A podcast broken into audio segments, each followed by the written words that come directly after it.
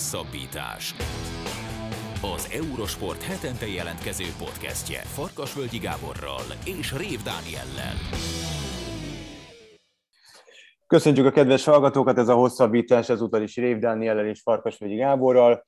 Mai adást, amikor tervezgettük, akkor bevallom őszintén, én úgy gondoltam, hogy két sporttörténelmi pillanatot vessézünk majd ki a vendégeinkkel, de ám úgy alakult, hogy Novák Djokovic kikapott a US Open döntőjében Dani Medvegyevtől, a Cleveland Browns pedig ismételten kikapott az idényítón, most már sorozatban 17. alkalommal, ami botrány és óriási csalódás.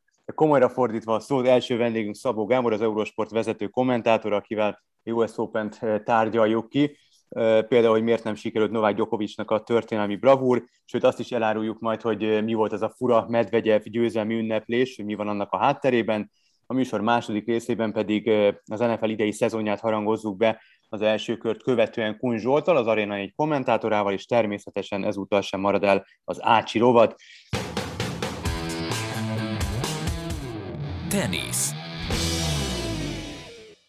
Szabó Gábor, tehát a vendégünk, köszi Gábor, hogy elfogadtad a, a meghívásunkat. Sziasztok! Uh, US Open hát igazából nyilván megkerülhetetlen, tehát a legfontosabb a, talán, hogy a férfi döntőt azt miért és hogyan veszítette Novák Djokovic, hogy miért nem sikerült a sporttörténelmi bravúr. A döntő előtt azt gondoltam, és Petrával még beszéltünk is erről, hogy az ilyen pillanatokra született igazából Djokovic, és hogyha valaki elbírhatja ezt a mérhetetlen komoly nyomást, ezt az egész sztorit, akkor, akkor az ő, meg ha valakinek megsokszorozhatja az erejét, aztán úgy történt, hogy nekem legalábbis úgy tűnt, hogy Medvegyev az, akinek megsokszorozta az elejét, és ő az, aki abszolút elbírt mindenféle nyomással, még a közönség oldaláról érkező nyomással is. Te hogy láttad a döntőt? Hát úgy, hogy összeadódtak a dolgok, tehát nem, nem, nem, Djokovic sem bírál mindent, ugye egyfelől ez a, a naptári grenzem, az, hogy a 21. trófea lett volna, ugye megelőzve ezzel, megelőzve Nadált is, Federert, az, hogy ugye sokkal többet játszott a korábbi fordulókban, hogy később végzett, ez a négy így, ez, ez teljesen egyértelműen vezetett oda. Illetve az még, hogy azért ehhez a, ez hajlamos volt az elmúlt években lesajnálni az ellenfeleket, pedig tényleg teniszben nagyon közel voltak már az utóbbi években, ez látszott kétszetre menő mérkőzéseken sokszor, és az, hogy azért az utolsó három mérkőzésen Djokovicnak az adott fázisában a tornának a legnehezebb ellenfelet kellett volna megvernie. Ez háromból kétszer sikerült, megverte Berettinit, nagy nehezen megverte még Zverevet, de a döntőben Medvegyevet már nem sikerült. Azért ez így együtt tényleg komolyan kell venni ezeket a fiatalokat. Berettini nem volt formában, neki nem volt győzelmi esélye, de Zverevnek és, Bere és Medvegyevnek egyértelműen. És, és szerint én azt úgy fogalmaztam, megcsináltunk egy bearangozót még valamikor a múlt héten, azt gondoltam az első hét végén, hogyha ezt a három játékost kell megverni a végén Jokovicsnak, akkor az nem fog sikerülni. Mert, mert, mert ez, ez, ez, ez így azért nagyon nehéz, és ez beigazolódott. Azt hiszem, fölemésztették egymást, illetve fölemésztették Djokovicot a, a többiek. Egy ilyen kvázi csapatmunka volt. Ez, ez alapján azt gondolod, hogy ez inkább fizikálisan dőlt el, vagy a fizikális dolgok miatt dőlt el Medvegyev javára ez a döntő, vagy a mentális tényezők miatt? És egyáltalán fizikálisan vagy mentálisan fárasztották le jobban Berettiniék Gyokovicsot? Ezt nehéz megmondani azért, ezt ezeket nehéz ezt így elválasztani egymástól. Én, én azt mondanám, hogy ez egésznek egy ilyen, egy ilyen összegzése volt ez. Tehát idegileg is nyilván volt rajta nyomás, de kétségtelenül azt szokta bírni, sőt, hát mindig bírja. Fizikálisan, fizikálisan nem volt a toppon. Az egészen biztos, egyértelműen látszott, rövidíteni akarta a labdameneteket, ami mondjuk egyébként Medvegyev ellen érthető. Minden szempontból azt hiszem, hogy Medvegyev erre a történelmi mérkőzésre a létező legrosszabb ellenfél volt. Szerintem még rosszabb ellenfél volt, mint Rafael Nadal.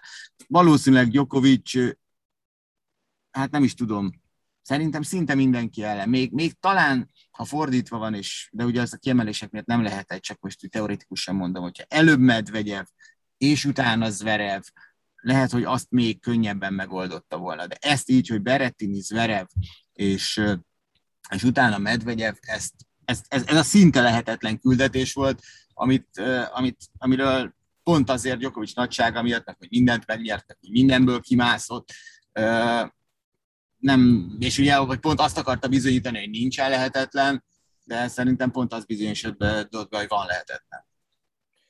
Ha már itt említetted azt, hogy Medvegyev a lehető legrosszabb ellenfél volt a repertoárból, akkor itt számokkal is alá lehet támasztani.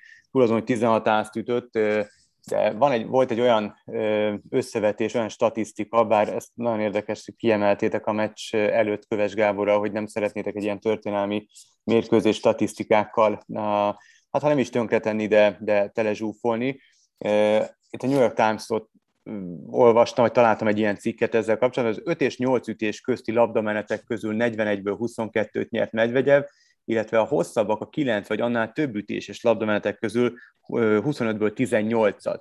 Tehát ez csak azért, hogy, hogy milyen szintű dominanciával nézett farkas szemet Djokovic. Nekem az első labdamenettől kezdve úgy tűnt, hogy hát ilyen vestélyesen szóval, mint az állat úgy játszott Medvegyev, tehát, hogy így leütötte a pályáról, minden bejött neki, de akkora elánnal állt neki, mintha tudta volna, hogy itt, itt vagy nem szabad ötszetesbe beleszaladni, mert hogy azt mindig elmondjátok, hogy ötszetesbe Gyokovicsot még mindig senki nem tudja legyőzni, vagy csak nagyon ritkán, vagy egyszerűen tényleg gondolta, hogy na, itt az ellenfél elkészült már az erejével, úgyhogy most kvázi így belépdöfjük még a, még a kést így utoljára.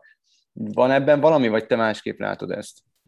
Az a helyzet, ami szerintem egyértelmű, hogy Medvedev ezt mondta is egyébként Mats Wilandernek a mérkőzés után, hogy nem volt ez tőle egy extra játék. Nagyon jól szervált, ami adott neki egyébként egy stabilitást, de tud így simán teniszezni bármikor, nem véletlen világra a második, és ami érdekes volt, hogy szerintem a második szett játszmalabdától ott kifejezetten félte is a győzelmet. Tehát e, már a második szett játszmalabdánál látszott az, amikor pedig 40 semmivel indult az a game, ütött egy kettős hibát, aztán utána volt egy nagyon, egy zicsere tulajdonképpen, amit egy pöttyintett, de valami rettenetesen rosszul, tehát amatőröktől látni ilyet sokszor, és és Djokovic odaért, és nem tudta megcsinálni, és hogyha valami fura volt Djokovicben ezen a mérkőzésen, ezeket a szituációkat nem tudta levadászni úgy, ahogy általában ő szokta. Tehát az, amikor látszott napnál világosabban, és tök érthetően, hiszen az első uh, Grand Slam győzelmére készült Medvegyev, hogy fél egy picit, és izgul, és volt, hogy rövidítésekbe menekült, mert nem merte meghúzni a labdát, és odaért, hoz, odaért ezekre a rövidítésekre Djokovic, és nem tudta pályára tenni, és nagyon kevésszer szerzett belőle pontot, pedig szinte mindent meg kellett volna nyernie, tehát ha valami uh, fura volt Djokovicba, akkor talán ez, de, de tényleg ugye ez mindennel magyarázható, hogy, azzal a négy faktorral, amit mondtam, tehát ugye a naptári nem a 21-es szám, aztán az, hogy ugye többet töltött a pályán, úgyhogy fáradt volt fizikálisan. Van ilyen, ez egy ilyen játék, tényleg, ahogy mondtam az előbb is, azt hiszem, hogy van lehetetlen. Uh-huh.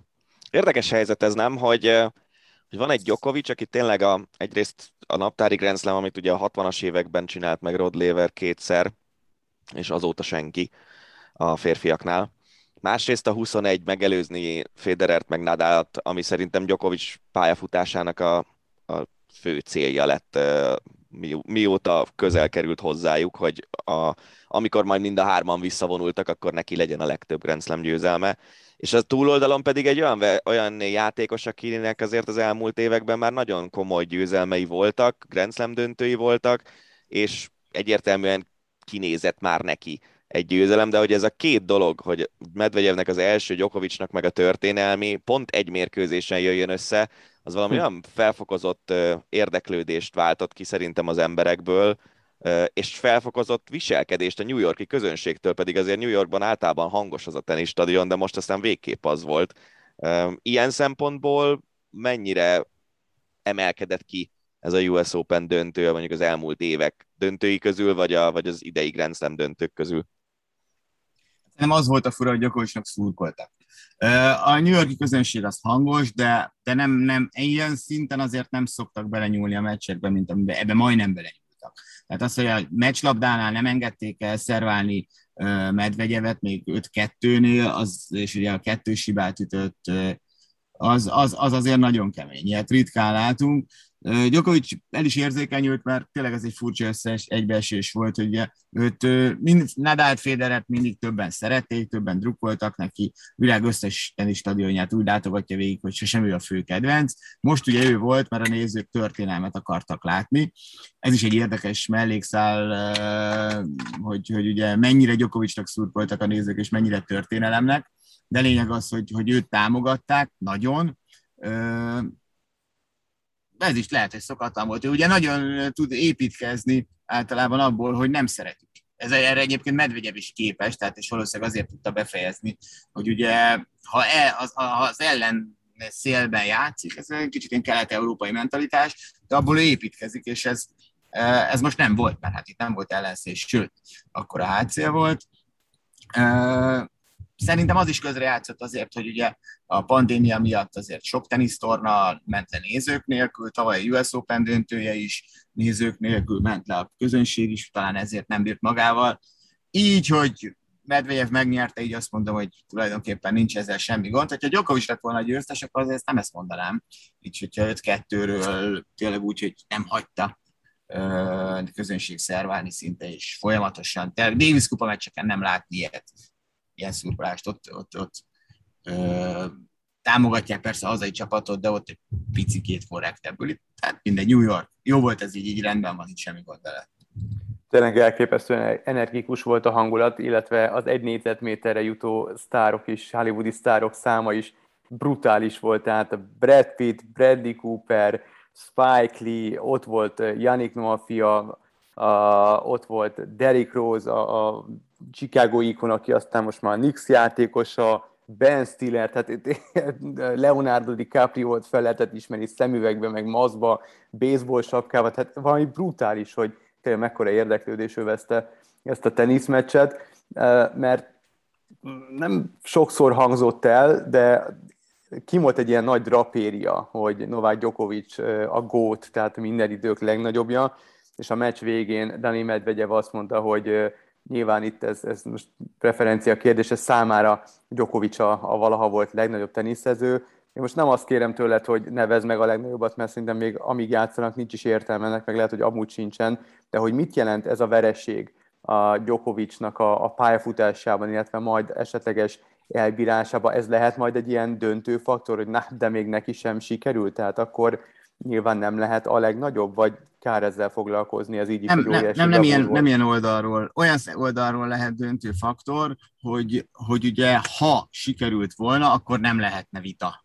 Uh-huh. Azt gondolom. Uh-huh. Tehát akkor, hogyha ha ugye egy eh, naptári Grand előzte volna meg Nadalt és Federert, akkor, uh-huh. akkor tényleg, akkor, akkor azt mondom, hogy bárki, bár Nadal, Federer, szurkolók bármit mondanak, hogy Djokovic nem olimpiai uh-huh. bajnok, hogy ez nem csak a számokról szól, ami mind-mind-mind persze külön igaz, uh-huh. de hogyha azért ő beelőzött volna Djokovic egy naptári Grand akkor, akkor tényleg nincs miről szerintem beszélgetni, így viszont van miről beszélgetni. Mert, mert azt én is úgy gondolom egyébként, hogy, hogy azért a legnagyobbság az, az nem csak számok kérdése. Uh-huh.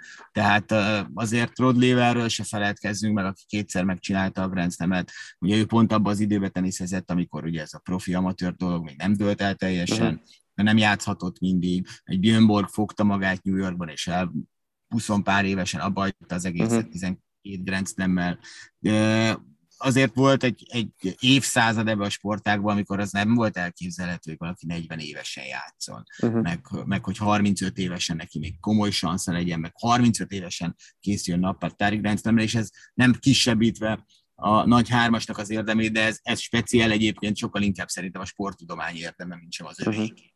Tehát Roger Federer, ha egyszerre születik John McEnroe-val, akkor egyszerre is hagyja abba. Tehát abban az lehet, hogy akkor egy-két évvel tovább húzza, vagy ilyesmi, de faütővel játszottál, meg mit tudom én, tehát ezek, ezek olyan dolgok, amikkel nem lehet tehát elmenni mellette nélkül. Éppen ezért szerintem egyébként nincs is különösebb értelme ennek a legnagyobbságnak, de én, én az, azon a véleményen vagyok azért, a leg, az, hogy ki a legnagyobb, az nem csak a számokról szól, de ha ezt megnyerte volna Gyokovics, akkor azért nehéz lett volna vitatkozni azzal, aki azt mondja, hogy figyelj, nem Gyokovics. Uh-huh. Illetve, Oda mondtad. Jól mondtam, jól mondtam. Igen, szóval igen, igen. Jó volt. Szóval mondtad, hogy utána olvastál annak, hogy mi volt ez az ünneplés a végén, mert azért ez egy ja, elég igen, érdekes igen, jelenet igen, volt, igen, nem igen. nagyon láttunk ilyet. mi ez? A, ez igazából feltűnt, hogy olyan nagyon furán ünnepeltette magát Medvegyev, de amúgy is egy ilyen fura fickó, és aztán Gáborék mondták, hogy hát ez, hogy feltették a kérdést, hogy ez vajon mi lehet, illetve a meccs utáni ott a pódiumon az interjú mondta, hogy csak a legnagyobbak értetik, csak a legendák értik. És nem hagyott nyugodni, és ma reggel, amikor elvittem a srácokat a suliba, egyfajtában bújtam a netet, és megtaláltam, és hát tényleg csak a legendák értetik, mert ez mi nagyon öregek vagyunk már szerintem. Szóval ez az öröm, ez a, a FIFA 2021 vagy 22-es kiadásából, szám, vagy konzoljátékából jön, nem tudom, hogy melyik konzolon. F, F7, azt hiszem, valami ilyesmi. Így van, F7 és, és L, vagy FL, valamelyik billentyű kombinációt, ha egyszerre lenyomod, akkor a játékos, aki gólt szerez, az így eldől, ahogy Medvegyev eldőlt. Úgyhogy Én fölhívtál nagy... volna, elmondtam volna, csak már nekünk ö, aztán megfejtették, ö, ja. sőt volt egy ilyen, ő is, ő is utalt rá, hogy ez a FIFA-ból való, meg csak mivel nem, nem volt már alkalmunk elmondani Aha. ott a levezető részében, ö, de, de, de igen, tehát én is néztem, hogy, mert ugye ő arról volt az korábban híres, hogy nem örült. Az volt az igen, öröme, hogy nem örült. Igen, igen. Arra nagyon kíváncsi voltam, hogy azt át tudja menteni, de azt, azt ezek szerint dobtam, és jött ezzel az F7-es, nem tudom, billentyű kombinációval. Na, emlékeztek, olyanra, hogy, emlékeztek olyanra, hogy teniszmeccs végén számítógépes játékkal, vagy konzoljátékkal ünnepelt valaki? Én akkor kezdtem el teniszt nézni, amikor nem volt még számítógép, úgyhogy... Én meg nem ünnepeltem, játszottam teniszt konzolon, vagy számítógépen, még a Commodore 64-en, de állandóan széttöltem a joystickot, meg képtelen volt elviselni, kikapok. Hát igen, ez már tényleg egy, egy más történet, és ha már erről beszélünk, hogy új generáció, meg ilyesmi, szerintem ez egy egész jó átkötés a női döntőre, mert mindenképpen beszéljünk egy kicsit arról is, Nekem a, a legdurvább ilyen öreg vagyok élményem volt talán az utóbbi időben ez a, ez a női döntő, ahol a szeptember 11-i terrortámadások 20. évfordulóján játszott két olyan játékos, aki még nem élt, amikor ezek a terrortámadások megtörténtek.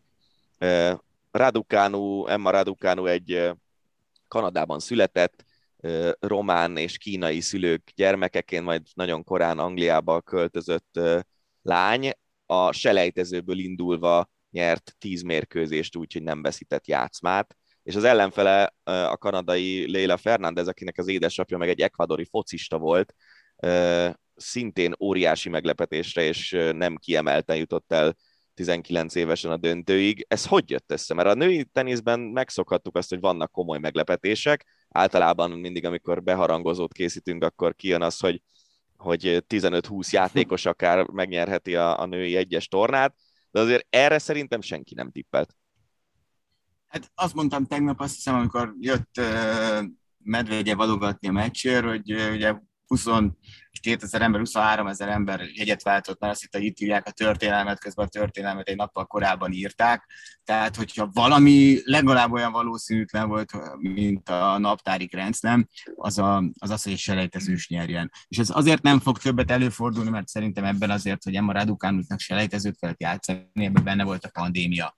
Tulajdonképpen az, hogy azért ő, ő az a rész, amikor ő előre jöhetett volna, hiszen ez egy top 5-ös tenisz volt simán, amit ő végig nyújtott. Tehát az, hogy, hogy ő még csak 150 volt a világranglistán, az azért volt, mert, mert nem volt az őszintjén semmiféle értelme utazgatni, nem, nem is tudott volna, nem volt tenisz, és a többi. Tehát azért normál körülmények között Emma Raducanu simán már top 60-as, 70-es játékos lett volna, Fernández is érdekes, ugye, mert őről, ő, ő, ő legalább ismertük olyan szempontból, hogy tudtuk, hogy ő egyszer odaér.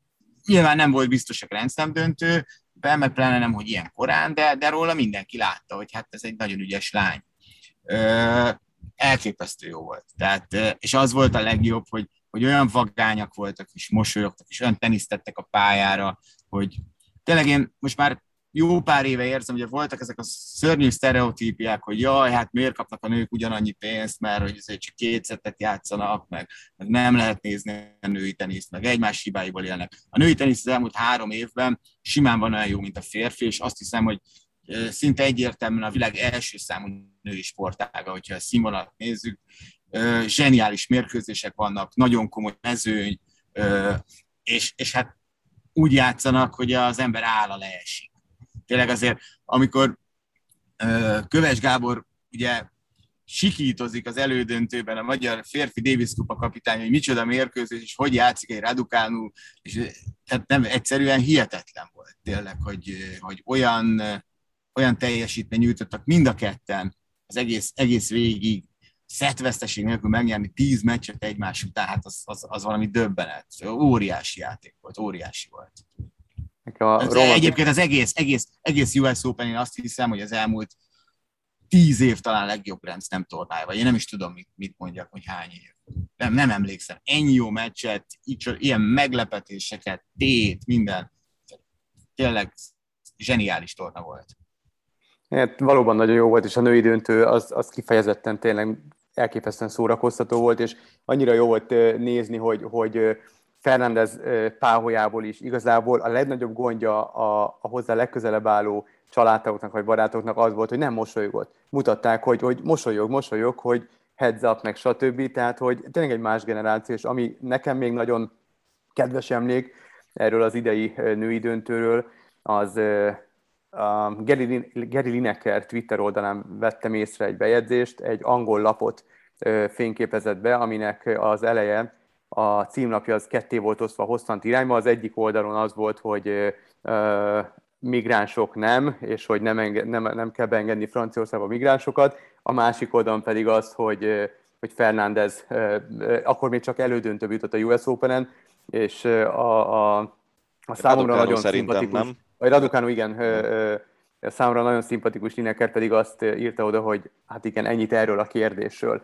És hogy nekem is, bennem is azt fogalmazódott meg ilyen marha romantikus pillanatomban, hogy, hogy igen, lehet itt, itt migránshozni jobbra-balra, de hogy mennyire jó dolog a sok színűség, meg az, hogy kultúrák találkoznak, meg akkor ilyen szuper dolgok születnek, mint szó szerint Raducanu, úgyhogy ez azért, hogy mondjam, számomra egy ilyen, ilyen előremutató dolog volt. Most egy picit eltérve így a, a sporttól, de, de abszolút igazat adok Gábornak, ez egy nagyon jó torna volt, és a női döntő elképesztő vagány volt, nagyon menő volt szerintem. Nagyon. Az nem tudom, megvan-e az a jelenet a Goodwill Hunting, Goodwill Huntingban, ugye ott van, az, ott játszik Matt Damon egy ilyen ö, kicsit lecsúszott zsenit, ugye matematika Igen. Ö, ö, vonalon ugye nagyon erős, és ö, amikor beviszi az egyébként nem tudom milyen díjas professzornak a megoldást, és, és ugye aztán mondja, hogy elmos, elmesél Matt Damon, hogy hát igazából ez neki semmi, és csak egy könnyű új gyakorlat, és a többi, és bedobja a tűzbe a megoldást, és ugye a professzor szalad utána, hogy kivegye a tűzből a levezetést, és amikor, amikor már set break előnye volt, volt Redukánónak, és egy oldalról, profilból megmutatták Tim Henmant, aki az egész életét rátette arra, hogy egy Grand Slam döntőt összehozzon, és annyira ez ugrott be. Egyébként nem is biztos, hogy jó hasonlat, mert utána hallottam, hogy, hogy micsoda fantasztikus interjút készített, és hogy mennyire örült, de hogy ott ült Tim Henman, hogy elrévet, és, és tényleg, hogy, hogy ugye hány ember az egész életét teszi föl, fantasztikus játékosok arra, hogy valahogy tényleg csak nem, nem is egy győzelmet, a döntőt összehozzák. És akkor idejön 18 évesen, és nyert 10 meccset, és, és mindet két szedben, egy 7-5-ös játszma becsúszott még a, a Vali második körében egy grúz lány ellen, aki szerintem élete legnagyobb sikerét ért el ezzel a 7 5 elvesztett szettel. Fantasztikus. És közben volt még egy elég érdekes történet, a, ami hát talán nyilván háttérbe szorul valamilyen szinten a kerekesszékes tenisz, de azért említsük meg Gordon Reedet és Elfie Hewettet, akik sorozatban a nyolcadik Grand Slam tornájukat nyerték meg, és az, na. hogy a sorozatban nyolcadikkal lett meg a naptári Grand Slam, na ilyet se fogunk máskor hm. mondani, azt hiszem, vagy legalábbis nagyon reméljük, hogy hogy nem lesz még egy ilyen évünk, mint a tavalyi volt, amikor elmaradt Grand Slam torna valami miatt, mert hogy hiába a sorozatban 8, a, az egy évben négy az eddig még nem jött össze nekik, de most igen. Úgyhogy gratulálunk a férfi kerekes székes páros torna győzteseinek is. Ott még uh, volt két, két, két naptári grenztem is egyébként. A Holland de Groot a lányoknál, és hú, most nem jut eszembe a, még a fiúknál Smálkat is, is, is megcsinálta, nem is a Golden Slam-et mind a ketten. Mert ugye két kerekesszékes versenyben most már van a quad, és van a, van a, a nem quad, nem tudom pontosan mi az ellentétje, de, de a lényeg az, hogy, hogy azt hiszem talán három vagy négy naptári Grand Slam is volt a kerekesszékes versenyben. ami ezért nem semmi. Ez volt a US Open. Szabó Gáborral beszéltük át, hogy mi történt az elmúlt két hétben nagyjából az Egyesült Államokban. Köszönjük szépen Gáborra a beszélgetést. Köszönöm szépen, sziasztok! Amerikai futball. Amerikai focival NFL folytatjuk. Ugye minden évben, minden idén elején nekifutunk a szezon beharangozónak, és ezúttal sem lesz ez másként. Kun Zsoltal, az Arena TV kommentátorával beszélgettünk majd az első fordulót követően, és Makával fogjuk beharangozni a mostani idényt. Van be, téma bőven, hiszen túl azon, hogy ugye túl vagyunk az első fordulón, és ott is voltak érdekes eredmények, azért rengeteg kérdés felmerült a szezonnal kapcsolatban, úgyhogy bele is vágunk gyorsan. Maka, nagyon szépen köszönjük így előre is, hogy elfogadtad a meghívásunkat, tudjuk, hogy hajnalig ment az adás, úgyhogy be voltál fogva rendesen, de nem kimérünk. Hát köszi, hogy itt lehetek, nem vicceltek, ha szóltok, jövök bármilyen témában, úgyhogy szokás szerint el kellett, hogy fogadjam, nincs más opció. Igazából, ami engem leginkább érdekel, eh, az nyilván az, hogy eh, idén mit várhatunk a Cleveland Browns-tól, akinek, amely csapatnak azért ugye már tavaly már eh, körvonalazódott egy komoly mag, egy, egy fiatal mag, egy erős támadó szekció, ugye új edző, sikerült a rájátszás, hatalmas elánnal kezdték az idényt, egész jól ment a Kansas City Chiefs ellen az első félidőben ezt a, ezt a meccset amúgy közvetítettétek is, és azt mondtátok, hogy baromi bátran kezdett a Browns, aztán végül egy három pontos veresség lett a vége. Gyorsan vesézzük ki az, amit, azt, ami engem érdekel, aztán utána átadom a terepet nektek. Még jó, hogy a közszolgálat jegyében Csak vicc, csak vicc. hát a Browns kapcsolatban magasak az elvárások idén. Én többször kiemeltem saját podcastben is, hogy azért egy icipici óvatossággal emelem őket oda a bajnok esélyesség szintjére. Teljesen egyértelmű, hogyha csak a papíron lévő neveket vizsgáljuk, akkor ez a csapat, ez, ez mindennek a birtokában van, hogy egy nagyon hosszú futást bemutassa majd a rájátszásban.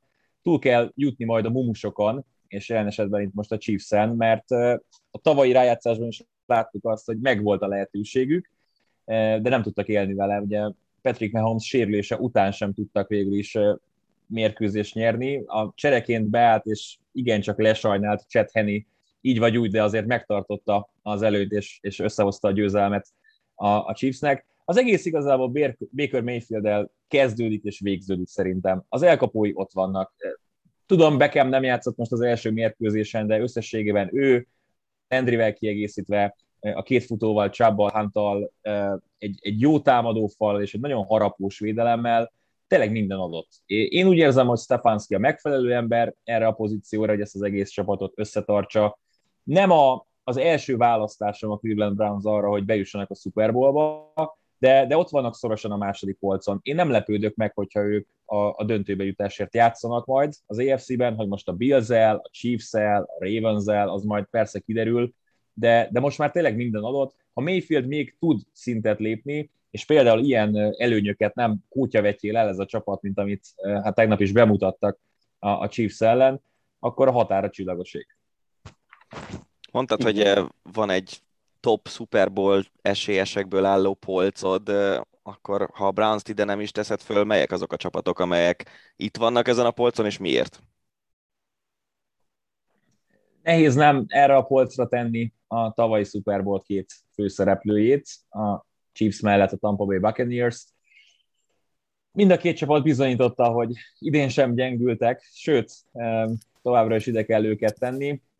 Általában azért az NFL világában már csak amiatt is, mert ugye egyetlen mérkőzésen múlik a továbbjutás a rájátszásban, nehezen szokott megismétlődni a Super Bowl, sőt, igazán nehéz már egy csapatnak zsinórban kétszer bejutni a Super Bowlba. Ugye az NFC oldalán ezt látjuk is, hiszen a, az elmúlt hét évben hét különböző együttes jutott be az NFC-ből. Hát most a Tampa Bay ezt a sorozatot próbálja valamelyest megtörni majd.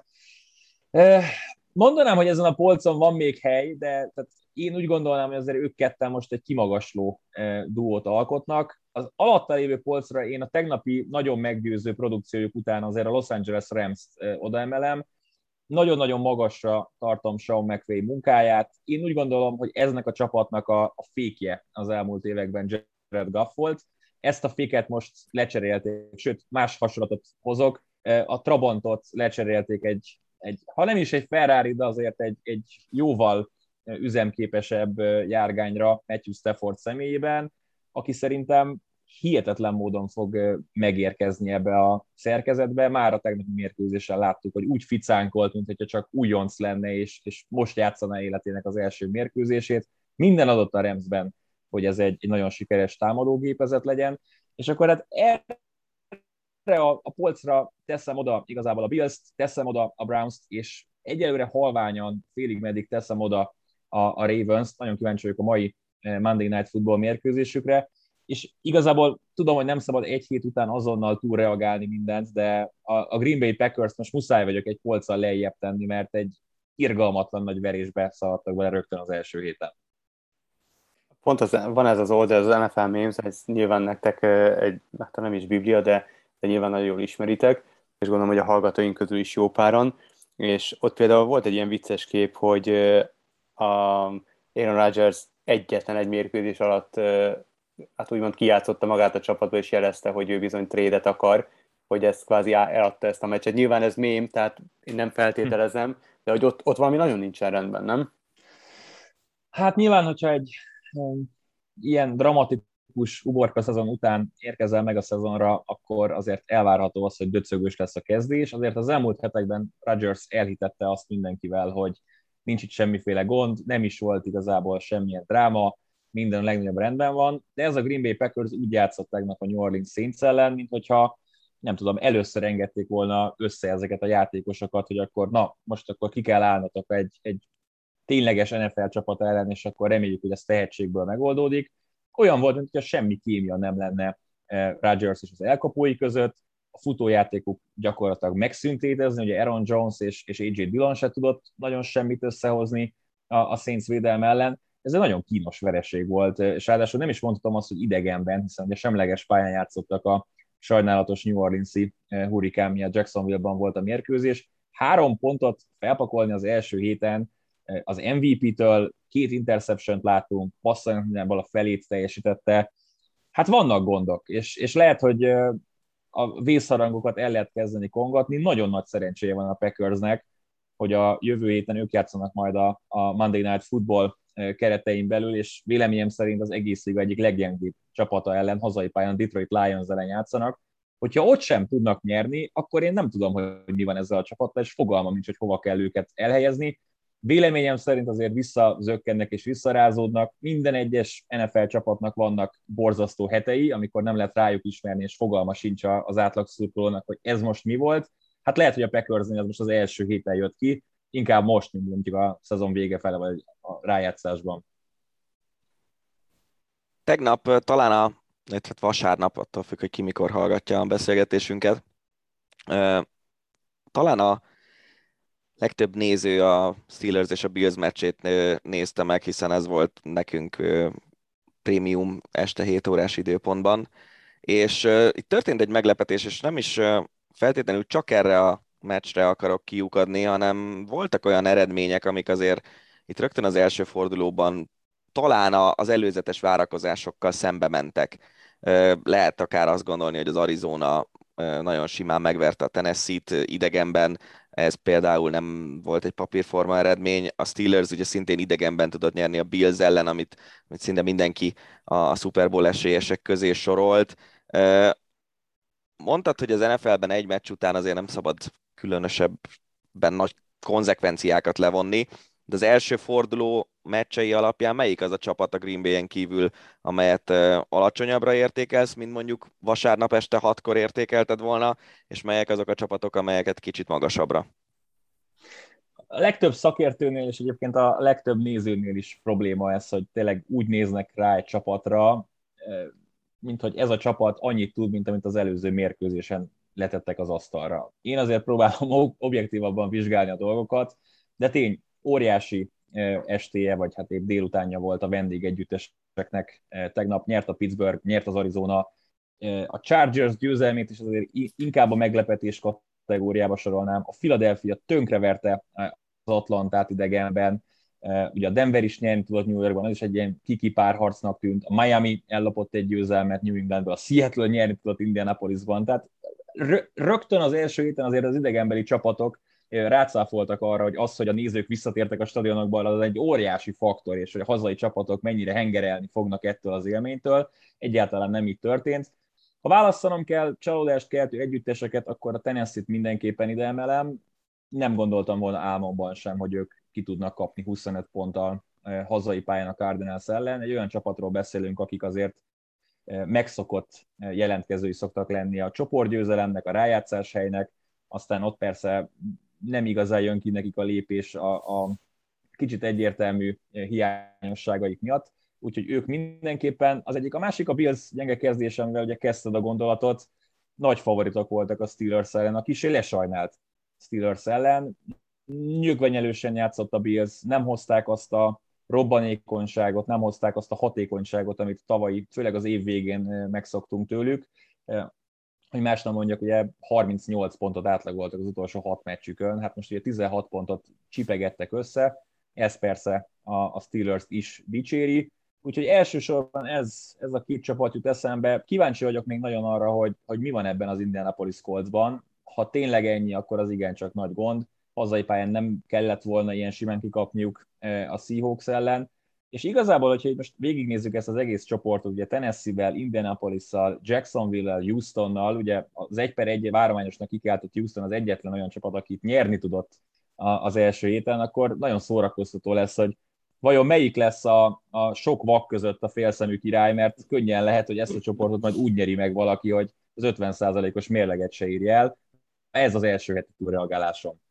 A Steelers-t említetted, és csak azért akarok visszakérdezni, mert mondtad, hogy a lesajnált Steelers, és bevallom őszintén, hogy néztem a felvezető műsorotoknak is egy részét, meg, meg nyilván hát ti se feltétlenül csak magatok találjátok ki azt, hogy mi hogy lesz, hanem elolvastok egy csomó szakértő hozzászólást, meg kommentet, meg power rankingtől elkezdve mindenféle dolgot, ami Amerikában megjelenik, hogy egy hihetetlen média buborék veszi körbe az NFL-t rengeteg szakértővel, rengeteg megszólalóval, hogy hogy lehet egy olyan csapatot lesajnálni, ami, javíts ki a tévedek, de e, ezzel az edzővel még nem volt 50%-nál rosszabb győzelemvereség mutatója, és ez egy 13-4 éves időszakot jelent. És tényleg nem értettem, hogy oké, okay, hogy öreg, öregszik az irányító, oké, okay, hogy mondjuk nincsenek olyan játékosok körülötte, lecserélődött a támadófal, de mégis, ha van egy ilyen éveken, évtizedeken keresztül alapvetően azért jó csapat, azt nem értettem, hogy hogy lehet ennyire lesajnálni.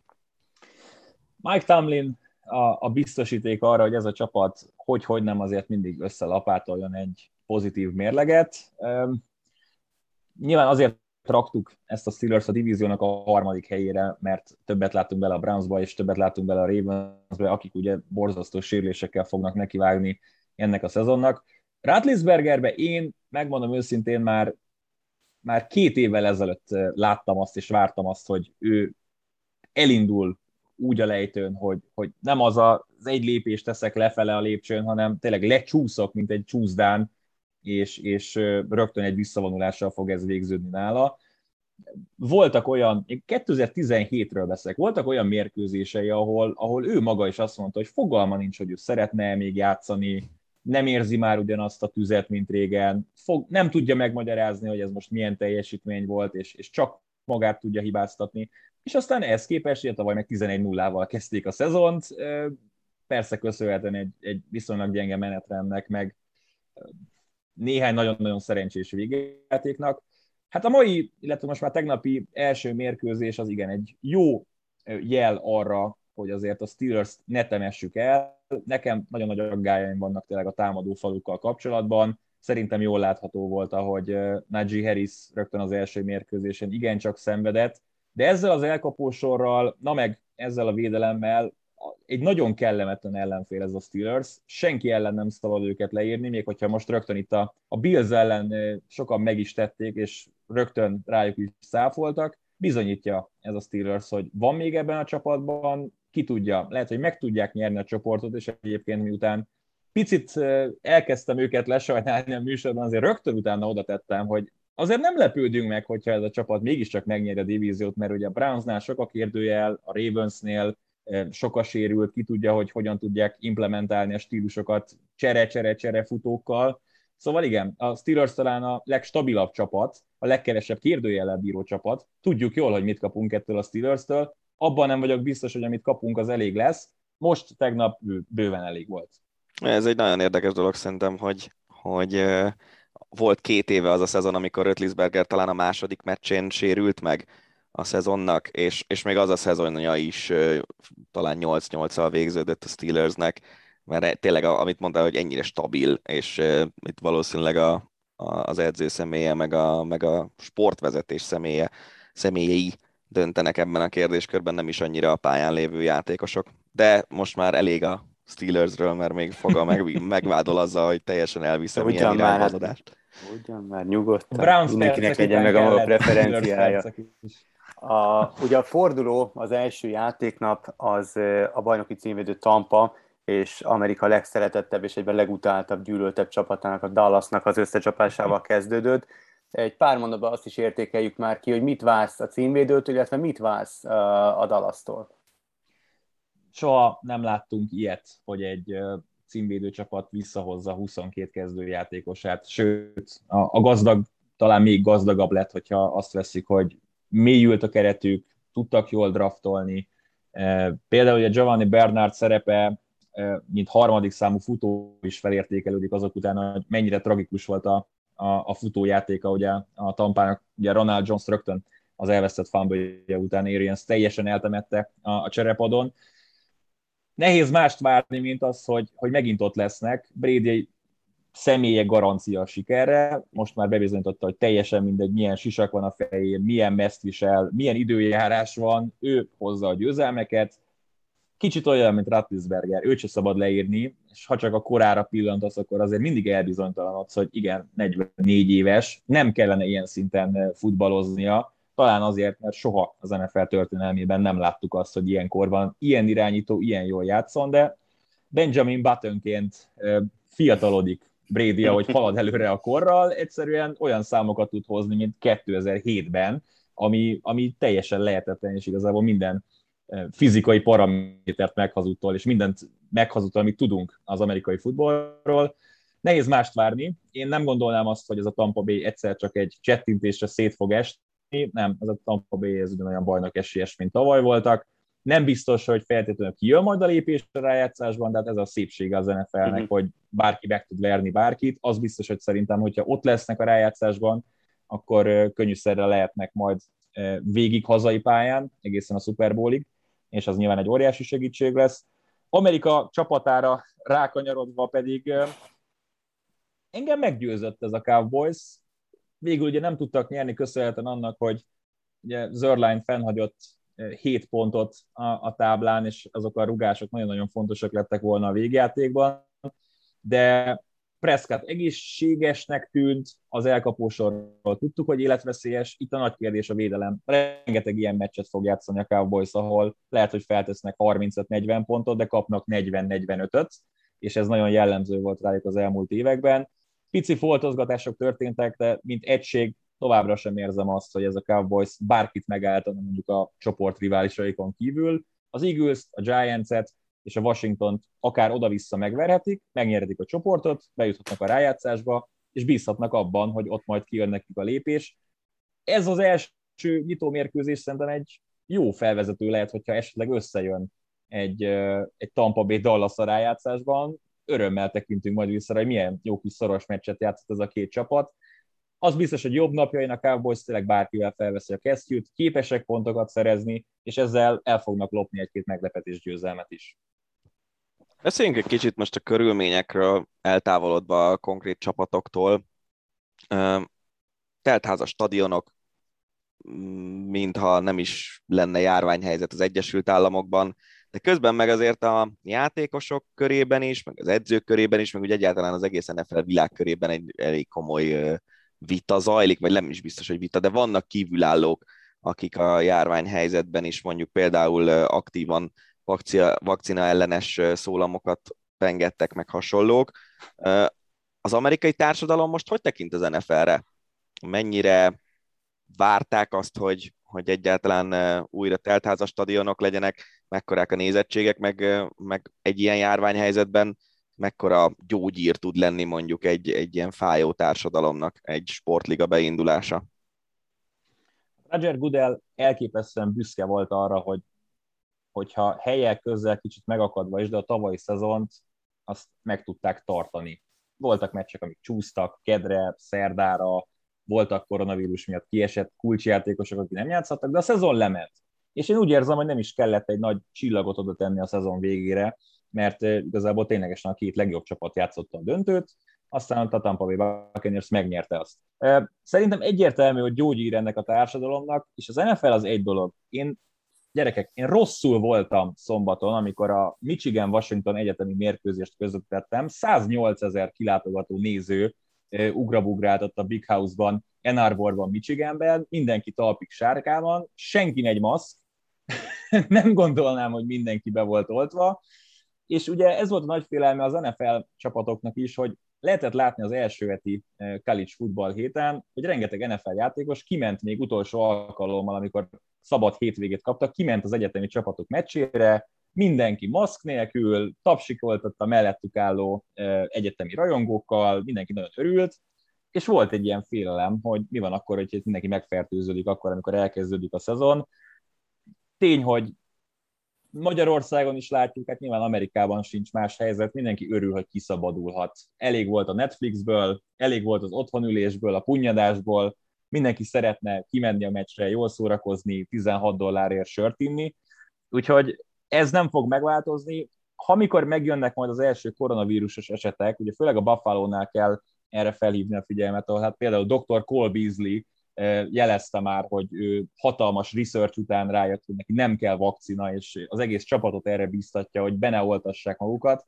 Hát, hogyha oda megérkezik egy, egy járvány, akkor mi lesz, hogy például a fél csapat kiesik. Reméljük, hogy erre nem kerül sor, de igen, sajnos vannak ilyen együttesek, ahol, ahol sajnos még el kell magyarázni azt, hogy miért is hasznos például beoltatni magát az embernek.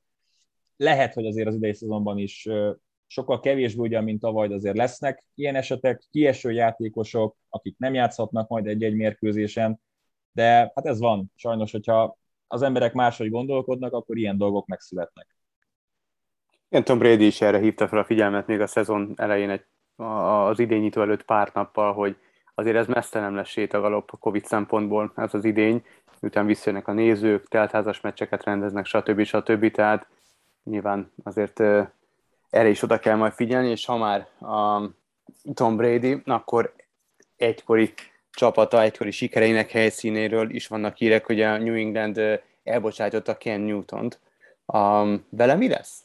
Ő azért egy, egy attól függetlenül, ahogy mondjam, pro és kontra lehet vele kapcsolatban, vagy róla elmondani egy csomó minden, de azért mégis egy, egy, egy nagyon nagy alakja mondjuk az NFL-nek, egy népszerű játékos, egy, egy borzasztóan tehetséges irányító, viszont most csapat nélkül van, és ugye van ez a, a Undisputed című YouTube um, műsor, um, Skip bayless és Shannon sharp korábbi amerikai futballjátékossal, Hall of Fame taggal, és pont utóbbi mondta azt, hogy egyszerűen nem hiszi el, hogy nincs az NFL-ben ma egy olyan csapat, ahol ne lenne szükség Cam Newtonra igen, azt mondta, hogy biztos, hogy nincs nálam jobb 32 irányító. És akkor ugye visszakérdeztek, hogy oké, okay, akkor de hova pozícionálod magad? Azt mondta, nem a 32 vagyok. Tehát ez, mm. ebben ő teljesen biztos. Jó, hogy egyébként pont a koronavírus után beszélgetünk eh, Cam Newtonra, hogy te is kiemelted azért, egykori MVP-ről van szó, egy olyan játékosról, aki, aki azért Super Bowl-ba játszhatott, eh, éveken keresztül meghatározó sztárja volt a ligának, és ugye az egész úgy kezdődött, ami szerintem egy picit be lett söpörve a szőnyeg alá, hogy Cam Newton sincs beoltatva, ráadásul el is kapta a koronavírust. Emiatt ő nem játszhatott azokon az edzéseken, amikor a Patriots a New York Giants-et közösen edzett, így meg Jones megkapta a lehetőséget, hogy az első csapattal edzhessen egy húsvér New York Giants védelem ellen, akik ellen adott esetben ugye játszhatnának is majd a szezonban, és meg Jones jól nézett ki. Mm. Meg Jones úgy nézett ki, mint aki képes elirányítani ezt a csapatot, nem úgy nézett ki, mint akinek időre van szüksége, nem úgy nézett ki, mint akinek egy évet még ott kell lenni az oldalvonal mellett, és figyelgetni kell a dolgokat. És szerintem ez hozta meg végső soron a döntést, hogy akkor most mit is akarunk mi Cam Newtonnal csinálni, mert azt jól tudta mindenki, hogy a Patriotsnál a következő öt évben nem Cam Newtonra fognak építeni. Ő egy híd, aki átviszi ezt a csapatot egyik partra a másikra, egyik irányítóból a másikra, akire szeretnének építeni, adott esetben ugye Bradyről meg Jonesra. Hát ez a híd ez sokkal rövidebb lett, mint azt mindenki gondolta volna.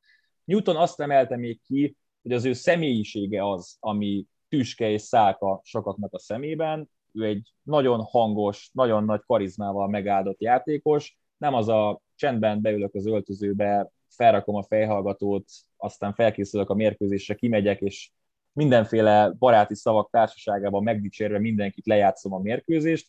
Ő igenis egy, egy hangos játékos, aki mindig felhívja magára a figyelmet, akinek lehet, hogy a csapattársainak is problémája van.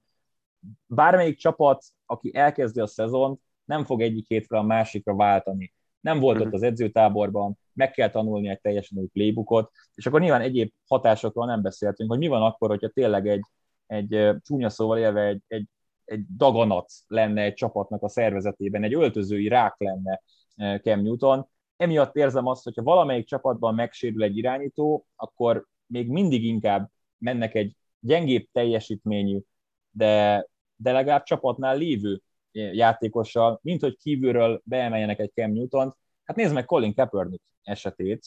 Ő is kikerült a rendszerből ilyen-olyan politikai okok miatt, és utána senkinek nem kellett már, pedig tudjuk jól, hogy nála is hosszú éveken keresztül ott kellett volna legyen a lehetőség, hogy valaki kipróbálja, hogy valaki beemelje, visszaemelje az NFL-be, mert abban is biztosak lehetünk, hogy, hogy nála gyengébb képességű irányítók játszanak, soha nem kapott már lehetőséget, lehet, hogy ugyanez vár Newtonra.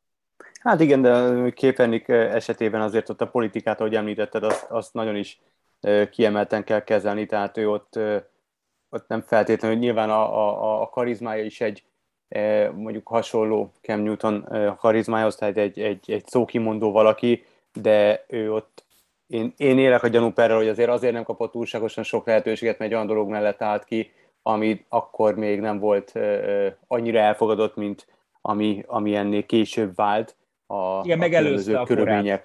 Igen, igen, különböző körülmények közepette. Úgyhogy olvasva hát NFL történt.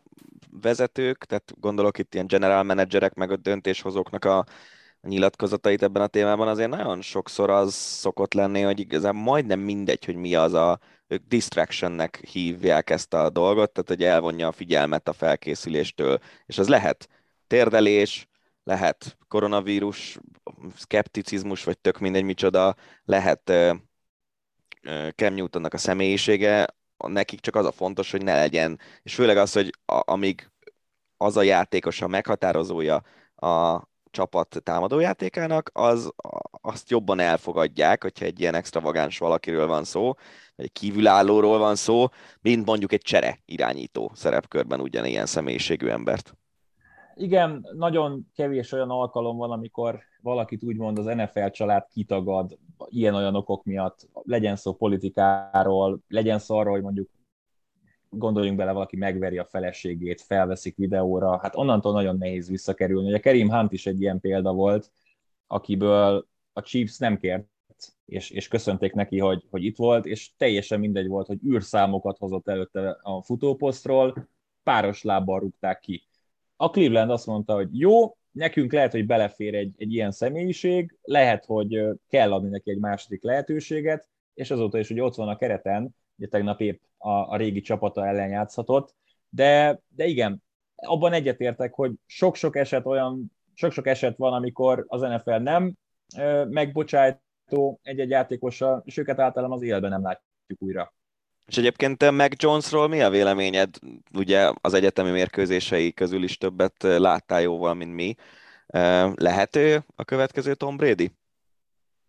Húha, ne, ne rakjuk magasra a lécet, ugye? Hát uh, muszáj, Jones... mert ő volt az elődje. Értelek. Meg Jonesból lehet egy, egy nagyon jó kezdőszintű irányító. Én egyelőre idáig vagyok hajlandó elmenni. Az Alabamánál olyan kisegítő személyzetet kapott, ami az egyetemi bajnokságban teljesen önálló. csak és kizárólag olyan elkapóknak dobálhatott az elmúlt években, akik maguk is az NFL-ben megtalálhatóak. Elég csak szétnézni, hogy kiket draftoltak elkapó poszton. A, kezdve ugye Henry Ruggs-zal, Jerry Judy-val, ugye az idei szezonban Devante Smith-el kelt, szóval Jalen Waddle, tehát csak és kizárólag bárhova nézett az elmúlt évben Mac Jones, NFL játékosokat látott.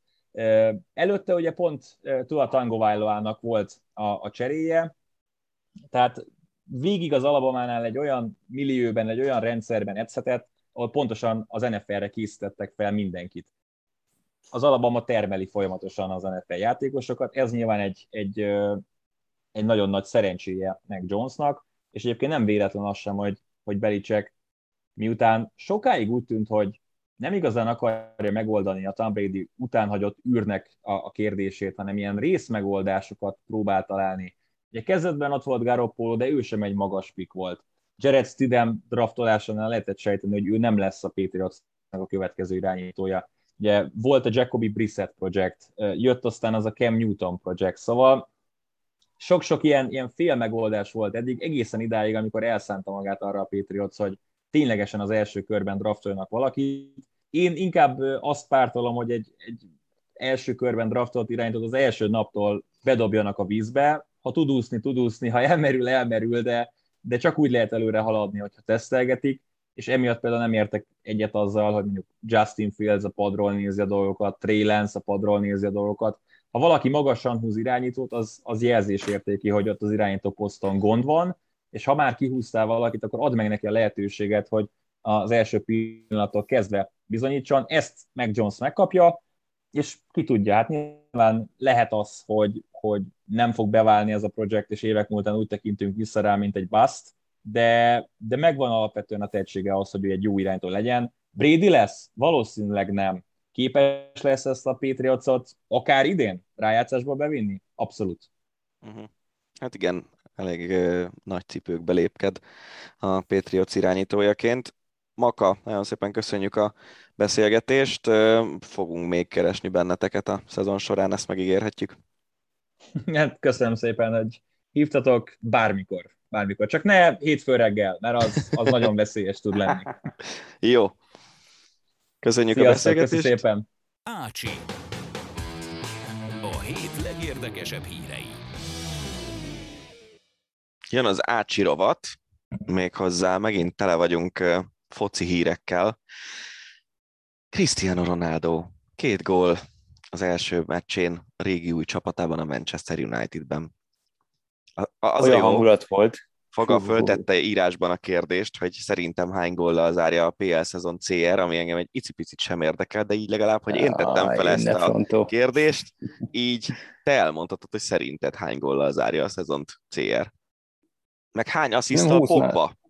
Szerintem 20 20 többen, és akkor lehet, hogy nem is vagyok túlságosan bátor. Um, nem tudom, néztem streamen a meccset, valami egészen hihetetlen, hogy milyen, milyen hangulat volt, és utána meghallgattam, a, később megtaláltam a meccs végi interjút Ronaldóval, ő lett a, a meccs embere, és nem tudom, hogy színész vagy sem, tök mindegy, de, de nekem őszintének tűnt, de ez megint csak egy dolog. Elmesélt, hogy mennyire izgult, arról beszélt, hogy mennyire izgult a mérkőzés előtt, hogy mennyire izgult a pályára lépés előtt, és hogy mennyire jól esett neki az a fogadtatás.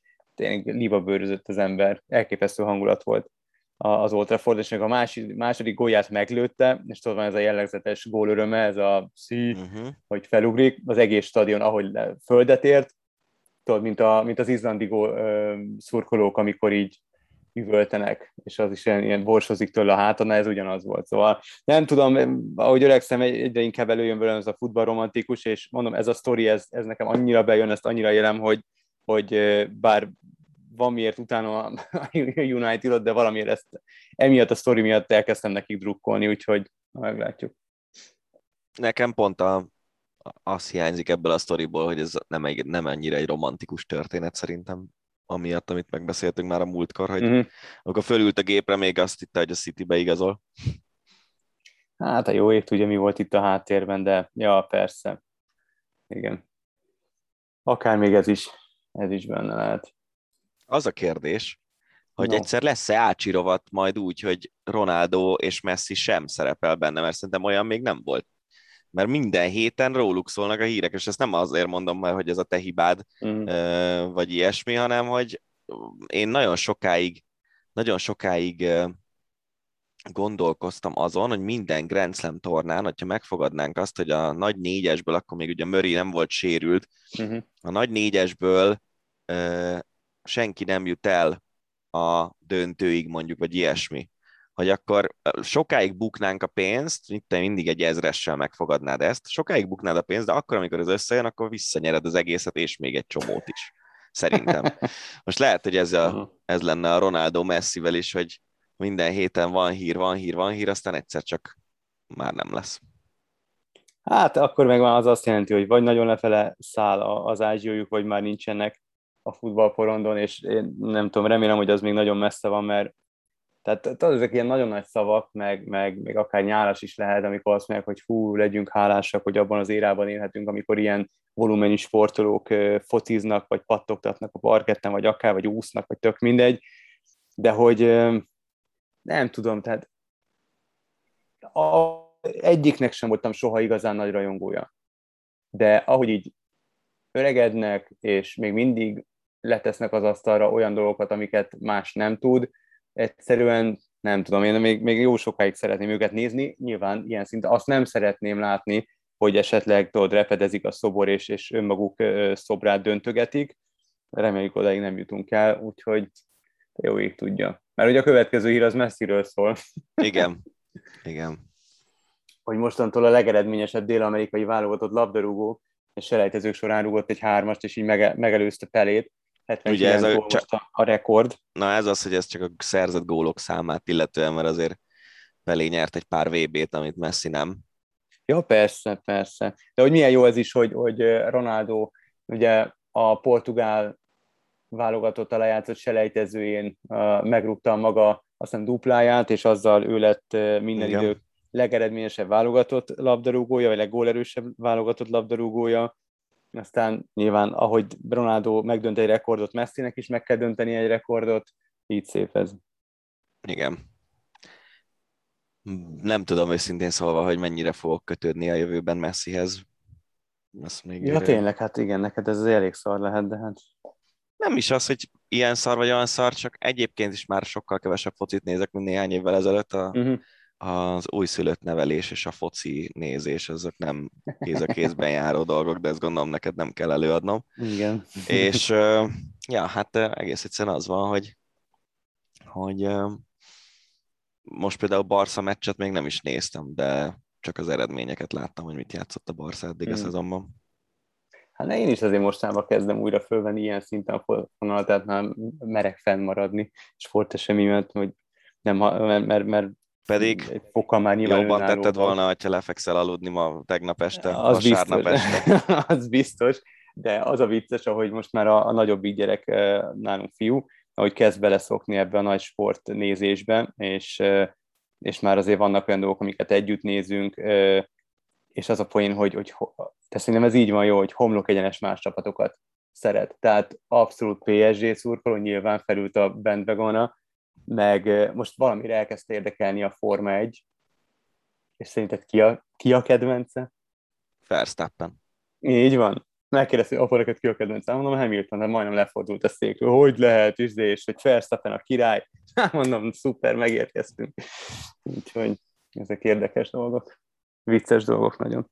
Tudod, mi érdekes, hogy én- nálunk úgy volt, hogy én voltam előbb Barca szurkoló, és aztán apám is, amikor a Guardiola időszak volt, amikor nagyon jó volt Barca meccseket nézni, akkor Mhm. ő nagyon-nagyon nagy Barcelona szurkoló lett, hogy mennyire szépen fociznak, meg ő még a, annó a holland Cruyff féle Mhm. válogatottnak volt a nagy fanatikusa, amikor ő volt fiatal, Mhm. és hogy mennyire a, a Guardiola féle Barca az ezt a focit vitte át a, a modern fociba, és, és újra így átélette a fiatal korát, amikor azokat a meccseket Mhm. nézte. Na, menjünk tovább a, az Arzenállal, amelynek a szurkolójának lenni nem olyan jó, de egyébként aki olvasta a focilást, az tudja, hogy ez régen is így volt. Aztán volt pár jó éve vagy évtizede az Arzenálnak, és most megint nem olyan jó Arzenál szurkolónak lenni. Te olvastad a focilást? Persze, persze. Filmen is Nagyon- láttam, nagyon jó. meg olvastam angolul, magyarul, zseniális könyv. Amúgy, amúgy is szeretem Horbit nagyon, de, Mhm. de azt a könyvet különösen.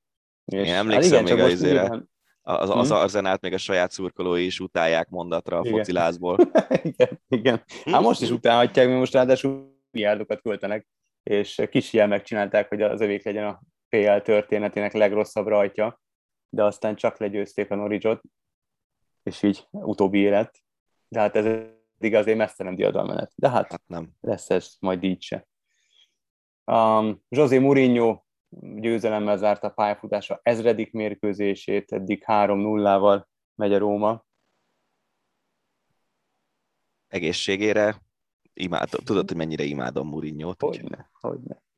Um, Zlatan Ibrahimovic három hónappal térműtétje után 39 évesen góllal tért vissza a Milán csapatába. A Milánnak is 3-0 a mérlege, hogy vezetnek a Rómával a holt versenyben. Azért ez nagy dolog, tehát eh, Ibrát is azért lehet szeretni, nem szeretni, de az is, amit letesz az asztalra, az, az ami egészen emberfeletti, amilyen szinten még mindig játszik, és uh, tényleg pont, pont egy, uh, talán a, a Ronaldo Manchesteri bemutatkozását követően Linekerék meg Ellen Shearer beszélgetett egy műsorban, és ők mondták, és szerintem ez igaz abszolút Ibrahimovicsra is, hogy, hogy nagyon remél, hogy a fiatalok, és ezért jó, hogy visszatért a Premier League-be, hogy, hogy nagyon remél, hogy a fiatalok látják, hogy, hogy ennyi idősen milyen munkamániás valaki, és hogy mit kell letenni ahhoz az asztalra, hogy, hogy ilyen sokáig kihúzza pályafutásodat, és ilyen magas szinten játszál és teljesítsél akár egy, egy két évtizedes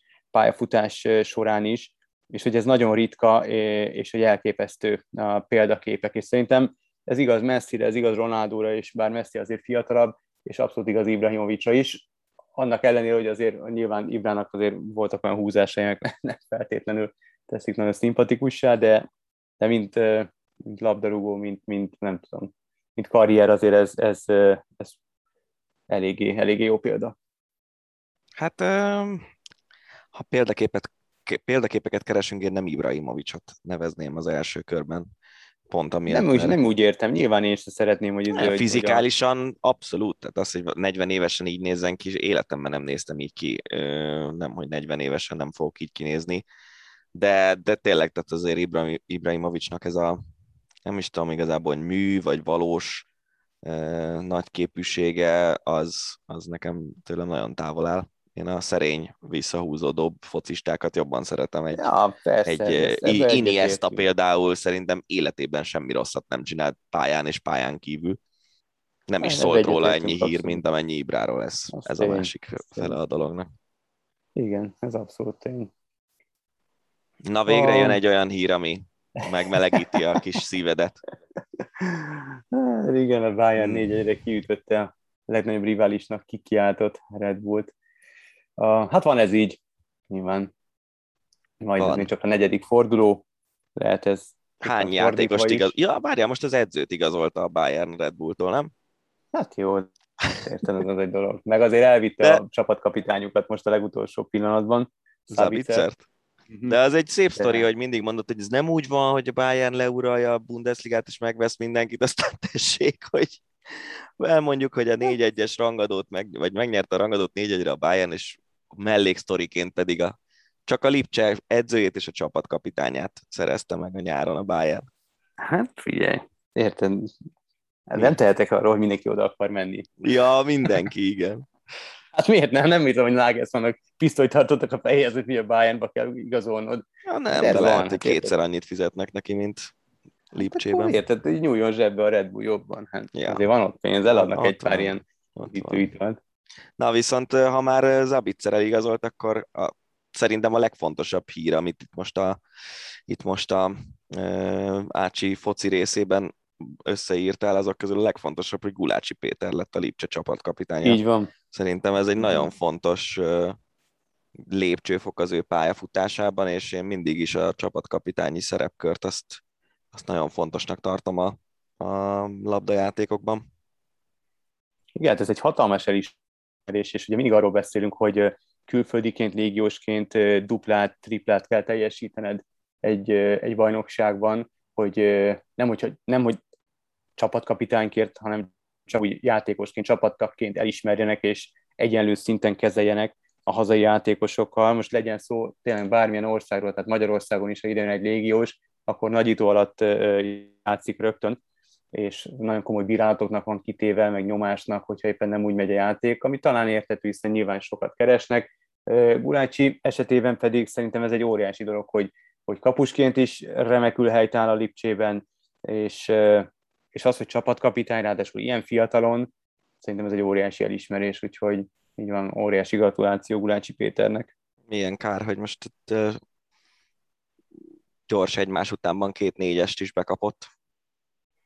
Hát a kapucsok helyzete azt szerintem kiszolgáltatott, nyilván ők azért sokkal inkább rá vannak kényszerű, vagy rá vannak szorulva a csapattagok segítségére, de még így, ha már így példaképekről beszéltünk, akkor na, ő például abszolút példakép. Uh-huh. E, anélkül, most dobározni itt a nagy szavakkal, tehát amilyen szinten ő megállja a helyét, és amilyen pályafutása van, akár a pályán, akár a pályán kívül életét nézzük, hogy nagyon kevés sportoló mer kiállni társadalmi kérdésekben, ő ugye beleállt ebbe, és meg is kapta magáét szegény, de szóval ezek, ezek ilyen példaértékű dolgok számomra. Igen, szerintem is. És egyébként azt kell, hogy mondjam, hogy példaértékű lenne még akkor is, hogyha nem értenék egyet vele, mert, mert amit mondasz, hogy tényleg vannak társadalmi kérdések, amikben jó, hogyha az ember elmondja a véleményét, főleg, hogyha ez egy olyan vélemény, ami, ami mögött van gondolat leginkább, és nem csak valami hőbörgés, és ja, tök jó, hogy, tök jó, hogy ő ilyen. Így van, ha már Bundesliga, ugye beszéltünk erről múlt héten, hogy Dárdai Pál a Herta Berlin magyar szakvezetője egy elég furcsa hangvételű nyilatkozatot adott a Bayern elleni vereséget követően, amit amennyire mi értjük, vagy, vagy mi ismerjük a sztorit, akár meg is lehetne érteni, de a helyzete Dárdai Pálnak mindig olyan furcsa így a Hertán belül, és, és Lars Winhorst, a, a klub egy cég tulajdonosa, résztulajdonosa, elég éles kritikával illetőt az Üdeutsche Zeitungnak adott interjújában azt mondta, hogy edzője nem mondhat, és, és így nem beszélhet, ez túl negatív, és a, szerint a játékosok joggal gondolhatják, hogy, hogy az edzőt nem érdekli semmi, amikor egy ilyen nyilatkozatot mond. Tudod, ez volt az, amikor, tudom, amikor tudom. mondta, hogy talán kis edző, stb. és keresik az utódját, egy nagy edzőt, Um, nem tudom, most nyertek szerencsére itt a hétvégén, úgyhogy megszerezték az első győzelmet. Remélem, hogy azért helyreáll ott a rend Berlinben, mert, mert azért Dárdai pár rengeteget adott annak a klubnak, és jó lenne, hogyha akár Freddy Bobic, akár az új szakvezetés megadná a, kellő türelmet, meg kellő tiszteletet neki. Kíváncsi vagyok, hogy alakul ez a történet. Meglátjuk. Viszont hát ez a Francesco Flaki történet, ez nagyon érdekes, amit ide hoztál, úgyhogy meséld is el.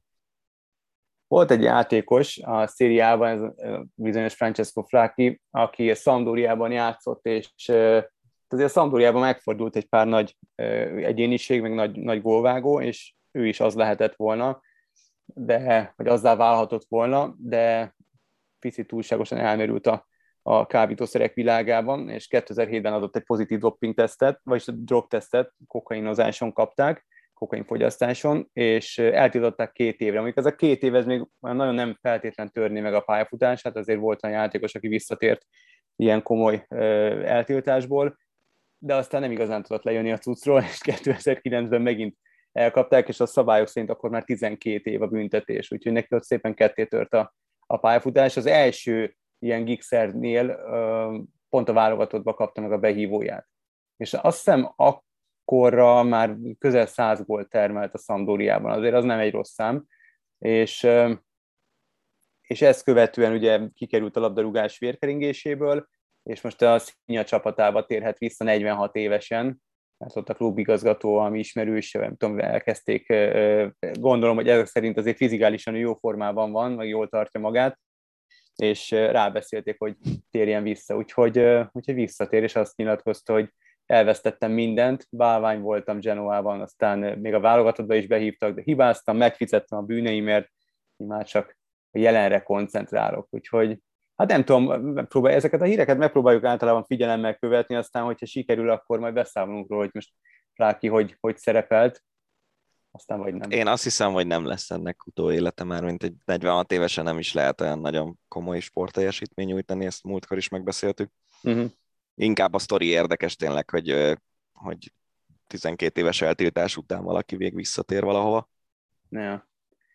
Van egy következő történet, amit kíváncsi a véleményedre. Ugye rendeztek egy Hollandia-Montenegró válogatott mérkőzést, amelyen egy 13 éves kisrác, holland kisrác befutott a pályára, hogy szelfizzen kedvencével Memphis Depályjal, és hát nyilván ez tilos, elkapták, kivezették, visszadták gondolom a szüleinek a gyerkőcöt, hmm. és öt évre eltiltották, és pénzbüntetést is kapott a család. Öt évig nem látogathat meccseket a kisrác, de állítólag redukálhatják majd különböző körülmények közepette a, a büntetést, és esetleg egy ilyen másfél évvel megúszza. Hát valahogy szankcionálni kell ezt a dolgot. A, én nem biztos, hogy pénzbüntetést fizettettem volna vele, mert ugye ez egy nehéz kérdés, hogy a szülő felelőssége mekkora egy ilyen esetben. Egyáltalán például a szüleivel volt-e, vagy mondjuk barátokkal, vagy, vagy valami más rokonnal ezen a meccsen. Én megnéztem a videófelvételt, nekem úgy tűnt, hogy szülőkkel volt. Aha. Na mindegy, nem, nem gondolom rossznak azt, hogy szankcionálják ezt a dolgot. Én valószínűleg a pénzbüntetéstől eltekintettem volna, de a, a kitiltás az, az szerintem egy jó azt szerintem egy jó dolog, és főleg, hogyha nem egy ilyen életed végéig tiltadunk el, mert egyébként egy ártatlan dologról van itt szó szemben mondjuk a, Abszolút, a rasszista dolgokkal, amikről a múltkor beszéltünk. De, de szerintem nem baj az, hogyha úgymond példát statuálnak, és tényleg akkor legyen öt év, vagy három év, vagy másfél év, tök mindegy, de valami, valami szigorú büntetés azért legyen, hogy ilyet nem lehet csinálni, és kész. Hát én remélem, hogy pár hónappal megúszhat. Ez öt év az nekem soknak tűnik, inkább valami munkát adnék, ami nem tudom, nyilván nem közmunkát egy 15 évesnek, de valamit nem tudom, valami, valami észszerűbbet kitalálnék. Na, le, lezártuk a focit, a kosárlabdára váltunk, van egy kosárlabda hírünk, nagyon örömteli hang Ádám Hát már amennyire örömteli, ugye? Um, Hanga Ádám a... örömteli, a Real Madrid nem örömteli. Real Madrid nyerte a spanyol szuperkupát, ez az első is csata, amióta Hanga eljött a Barcelonától, 24 percet játszott, 8 pontot szerzett, és lesz még rengeteg El Clasico szezon során, ezt a Baskával készült interjúban Ádám nagyon sokszor elmondta, vagy legalábbis felhívta erre a figyelmet, hogy alig várja ezeket a meccseket, hát eddig egyből, egyből egy. Jó, én Ádámnak szurkolok a Reál bármilyen győzelmének meg nem tudok örülni. De aminek viszont egyértelműen lehet örülni, az az, hogy a magyar-amerikai futball válogatott feljutott az A-csoportba az Európa-bajnokságom, ami a legerősebb csapatok csoportja, miután Izraelt verte, azt hiszem Fehérváron rendezték ezt a meccset. Igen, igen. És hát Bencsics már három TD passza is azért egy megemlítendő dolog, mert őt szerintem elég sokan ismerik. Szerintem az tök szép ez a fejlődés, amit a magyar-amerikai foci válogatott az évek során leír, hogy, hogy nem olyan nagyon régen játszott ez a csapat az első meccseit, és aztán szépen lépked előre.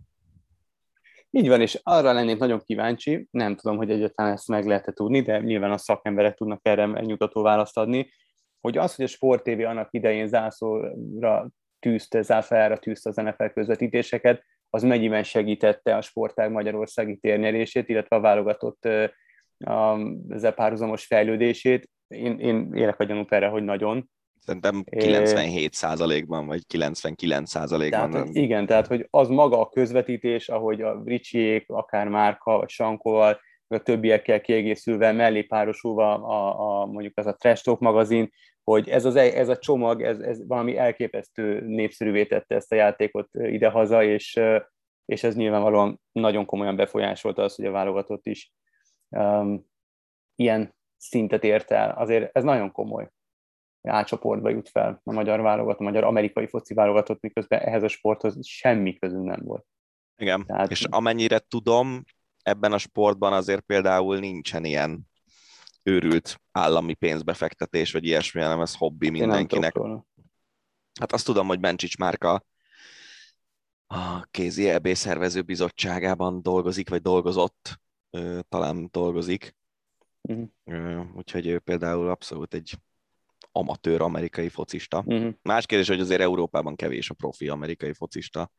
Emlékszem, amikor közvetítettünk ilyen olasz Super Bowl, meg német Super Bowl, meg ilyen meccseket Mhm. még évekkel ezelőtt, azért ott, ott, ott se profi játékosok játszottak. Még maradunk az amerikai focinál. Egy, én ezt a 24.hu-n találtam magát a hírt, de én a videót ezt láttam, azt az Instagramon, is valahol, láttam. csak nem tudom összerakni. Egy nagyon vicce, inkább aranyos, nem is vicces, mert balul is elsülhetett, majd aranyos jelenet miatt marad emlékezetes a Miami Hurricanes és a, hát ez nem tudom milyen state, Appalachian, Appalachian State. Appalachian State amerikai futballmérkőzés, ugyanis ezen a meccsen egy macske, macsek lógott a, a tribűn tetejéről, valahogy meg, meg, megcsúszhatott a tetőn, és lehetetlen, hogy az egyik macsával tudta csak tartani magát, és hát egy elég komoly mélységbe zuhant volna be, bele, de a szurkolók feltalálták magukat, és egy amerikai zászlót kifeszítve kvázi ernyőt tartottak neki, és arra esett rá a cica. Aztán örömítasan tartották a magasba, az nem tudom, hogy a macskának mennyire tetszhetett, Nem Szerintem nem semennyire. nagyon, de ott azért e- elfogyott egy pár kosos sör, úgyhogy szerintem a srácok sem érzékelték, amikor halára marta őket a macska. Minden esetre a cica megmenekült. Igen. Ez egy tipikusan egy olyan hír, ami videóban látványosabb, de lehet, hogy majd megpróbáljuk belinkelni a szövegbe. Így van. Hát ha már látvány, akkor a Forma egy legutóbbi versenyén Olaszországban ott volt látvány bőven, tehát az a verseny nem volt látványmentes, a Gloria mentette meg véletlenül az életét Lewis Hamiltonnak, aki Verstappennel ütközött a hétvégi olasz nagydíjon, és hát ha nincs ez a Gloria, ugye Verstappen autója rá csúszott igazából, megpattant a kerékvető, meg, Louis, meg Hamilton autójának a, a kerekén, és hát szabályszerűen felmászott a, az autója tetejére, Hamilton autójának a tetejére, és tényleg, hogyha nincs ott a Gloria, akkor ez, ez, ez egy nagyon komoly baleset lehetett volna. Igen. Érdekes jelenet volt, és érdekes az is, hogy milyen öldöklő küzdelem zajlik itt a VB címér végre, hosszú évek Hamilton Igen. uralkodása után. Van. ami meg számomra külön öröm, hogy nekem nagyon szimpi mostanában a McLaren. Egyrészt a festése szerintem iszonyatosan jól néz ki a McLareneknek, másrészt meg tényleg itt a hosszú évek sikertelensége után most azért újra, újra jó dolog McLaren autóban ülni, és, és, és a McLaren kettős győzelmét eredményezte így ez a verseny. Ricardo nyert Norris előtt, úgyhogy ennek tudtam örülni, mindig örülök annak, amikor a Forma 1-ben olyan dolgok történnek, hogy a top csapatok versenyzői vagy a csapatok hibáznak, mert ugye ez az egész randi, ez úgy jött össze, hogy Verstappennek volt egy 11 másodperces box kiállása, Hamiltonnak meg egy 4 másodperces, hogyha mind a ketten hozzák a szokásos ilyen kettő, két és fél másodperc körüli időket, akkor nem is találkoztak volna valószínűleg egymással a pályán, Uh-huh. de pont ez lett a vége a Hamilton mm, először volt kint Verstappen, és aztán Hamilton, és ahogy kijött Hamilton vissza a pályára, akkor jött ez a baleset az első sikámban. Hát igen. Érdekes volt Majd a- Verstappen reakciója, hogy nem is nagyon foglalkozott azzal, hogy Hamiltonnal mi van, csak elsétált dühösem. Igen, azt mondta, hogy azt lehetett olvasni, hogy érezte, hogy Hamilton ki akar menni az autója alól, és hogyha valaki kvázi azon ügyködik, hogy az autóját kiszabadítsa ebből a helyzetből, akkor nyilván nem lehet rosszul. Hát szerintem hát nem is gyűlölik egymást, de itt a verseny hevében nem esznek egymás tenyeréből, nyilván riválisok, nem is kell, hogy egymást szeressék, de persze, amikor tudod, volt ez az ominózus Hamilton-Verstappen találkozás, talán a, a brit nagydíjon volt, akkor meg ugyanezt elmondták csak Hamiltonnal kapcsolatban, nem is érdekelte, hogy hogy, hogy van Verstappen. Hamilton azt hozta fel mentségül, hogy ő nem tudta, hogy kórházban van megfigyelés alatt, mikor, miközben ezt nem mondták a fülére. Úgyhogy azon gondolkodtam, hogy majd Weber Gábort felhívjuk, kérünk tőle egy ilyen podcast randit, és kiveszéljük ezeket a szituációkat, mert itt nyilván egy, egy szakértő szem sokkal jobban látja, és el tudja nekünk mesélni, hogy akár a brit nagydíjon, akár most itt az olasz nagydíjon ki volt a ludas, és hogy kell nézni, milyen szemüvegen keresztül kéne nézni ezt az egész párharcot, úgyhogy Igen, meg amúgy is most már azért közeledünk a VB végéhez, és tényleg sokkal izgalmasabb ez a VB párharc, mint az elmúlt években bármikor. Így van. Még egy aranyos uh, sztori, ugye Emma Raducanu nyerte a US Open női versenyét, és uh, feltették neki a kérdést, hogy ebből a bődületes összegből, amit nyert, ugye két és fél millió dollár, mit fog venni elsőként, és uh, egy AirPods fülhallgatót, amit a, azt hiszem talán a döntője előtt elhányt valahol, nem találta meg, és még a kivonulás előtti másodpercekben is inkább azzal volt elfoglalva, hogy, hogy, hogy megtalálja a fülhallgatóját. Aztán nem sikerült. Hát jó pár ilyen fülhallgatót vett ebből a bődületes összegből. Igen. E, vicces dolog ez, amikor valaki bele csöppen így a, a sztárságba a semmiből gyakorlatilag, mert tényleg a oké, okay, hogy azt mondta Gábor, hogy a Raducanu a tenisze az top 5-ös, de az eddigi eredményei azok messze voltak attól, hogy igazán ismert és elismert játékos legyen, de majd most. Igen, hát remélem, ilyenkor csak remélni tudom, hogy egy-egy ilyen fiatal sportoló mellett megfelelő szakértelemmel rendelkező segítői gárda áll, mert ezek nagyon rossz irányba is elmehetnek ezek a történetek, azért látunk már erre jó néhány példát. Igen. Úgyhogy, de hát reméljük, hogy ez ebben a történetben nem fog előfordulni. Hát egy nagyon szom, szomorú, akár szomorú véget is érhetett volna, de egy, nem tudom, a tipikus példája annak, hogy az ember hogy tud viccet csinálni magából Evander Holyfieldnek a legutóbbi kövívó mérkőzése két percet sem bírt a ringben, korábbi nehézsúlyú világbajnok, legenda, aki amúgy 58 esztendős és baromi jól tartja magát így külsőre, de, de így az MMA, korábbi MMA sztárral, Vita Belforral bunyózott volna, és hát utóbbi technikai KO-val legyőzte, de lehetett látni már ilyen, ilyen hogy hívják ezeket, ilyen, ilyen promo edzéseket a, csak a, az újságírók számára, már ott is mérhetetlenül lassú volt, és nagyon furcsán mozgott Halifield, és már ott egy csomóan azt írták itt a hazai szaksajtó is, meg külföldi oldalak, hogy hát finoman szólva is féltik ettől a meccstől. Um, eléggé, eléggé egy oldalú volt, és pillanatok alatt félbe szakadt ez az összecsapás, és már többen azt mondják, hogy nagyon remélik, hogy, hogy nem kap versenyengedély többet, mert ez rossz volt nézni, és ez akár még, akár még életveszélyes sérülésekkel is szenvedhetett volna. Szerintem ezek a régi boxolók visszatérnek sztorik, ezek nagyon bénák. Ez azt jelenti, hogy most nincsen, nincsen igazán komoly utánpótlás. A jelenlegi aktív boxolók nem érik el ezt a szintet. Másrészt meg, hogy ezek az emberek, mi, ez a, az ilyen retro nosztalgia uh-huh. uh, a sportban ennek a, ez a tipikus. És nem az van, hogy mondjuk mit én 15 évvel ezelőtti foci csapatok tagjai játszanak egymással. Ilyen, akár lehetne ilyen Champions League BL döntők remake vagy, vagy Aha. újrajátszása, vagy ilyesmi. Tök jó dolgokat lehetne csinálni, és szerintem mondjuk a focisták 45-50 évesen is azért még elég látványos dolgokat csinálnak. Hát nem legyen kis lesz a meccs, hanem... nem futják be. hogy nem, még ott is. De figyelj, emlékezz vissza, hogy ezek a, ezek a Forma 1-es pilóták kontra focisztárok, vagy uh-huh. celebek foci meccsek, ezek nézhető dolgok voltak. Uh-huh. Szóval, igen, szerintem az, hogy az, egy ilyen küzdősportban próbálkoznak ezzel, ez nem túl jó.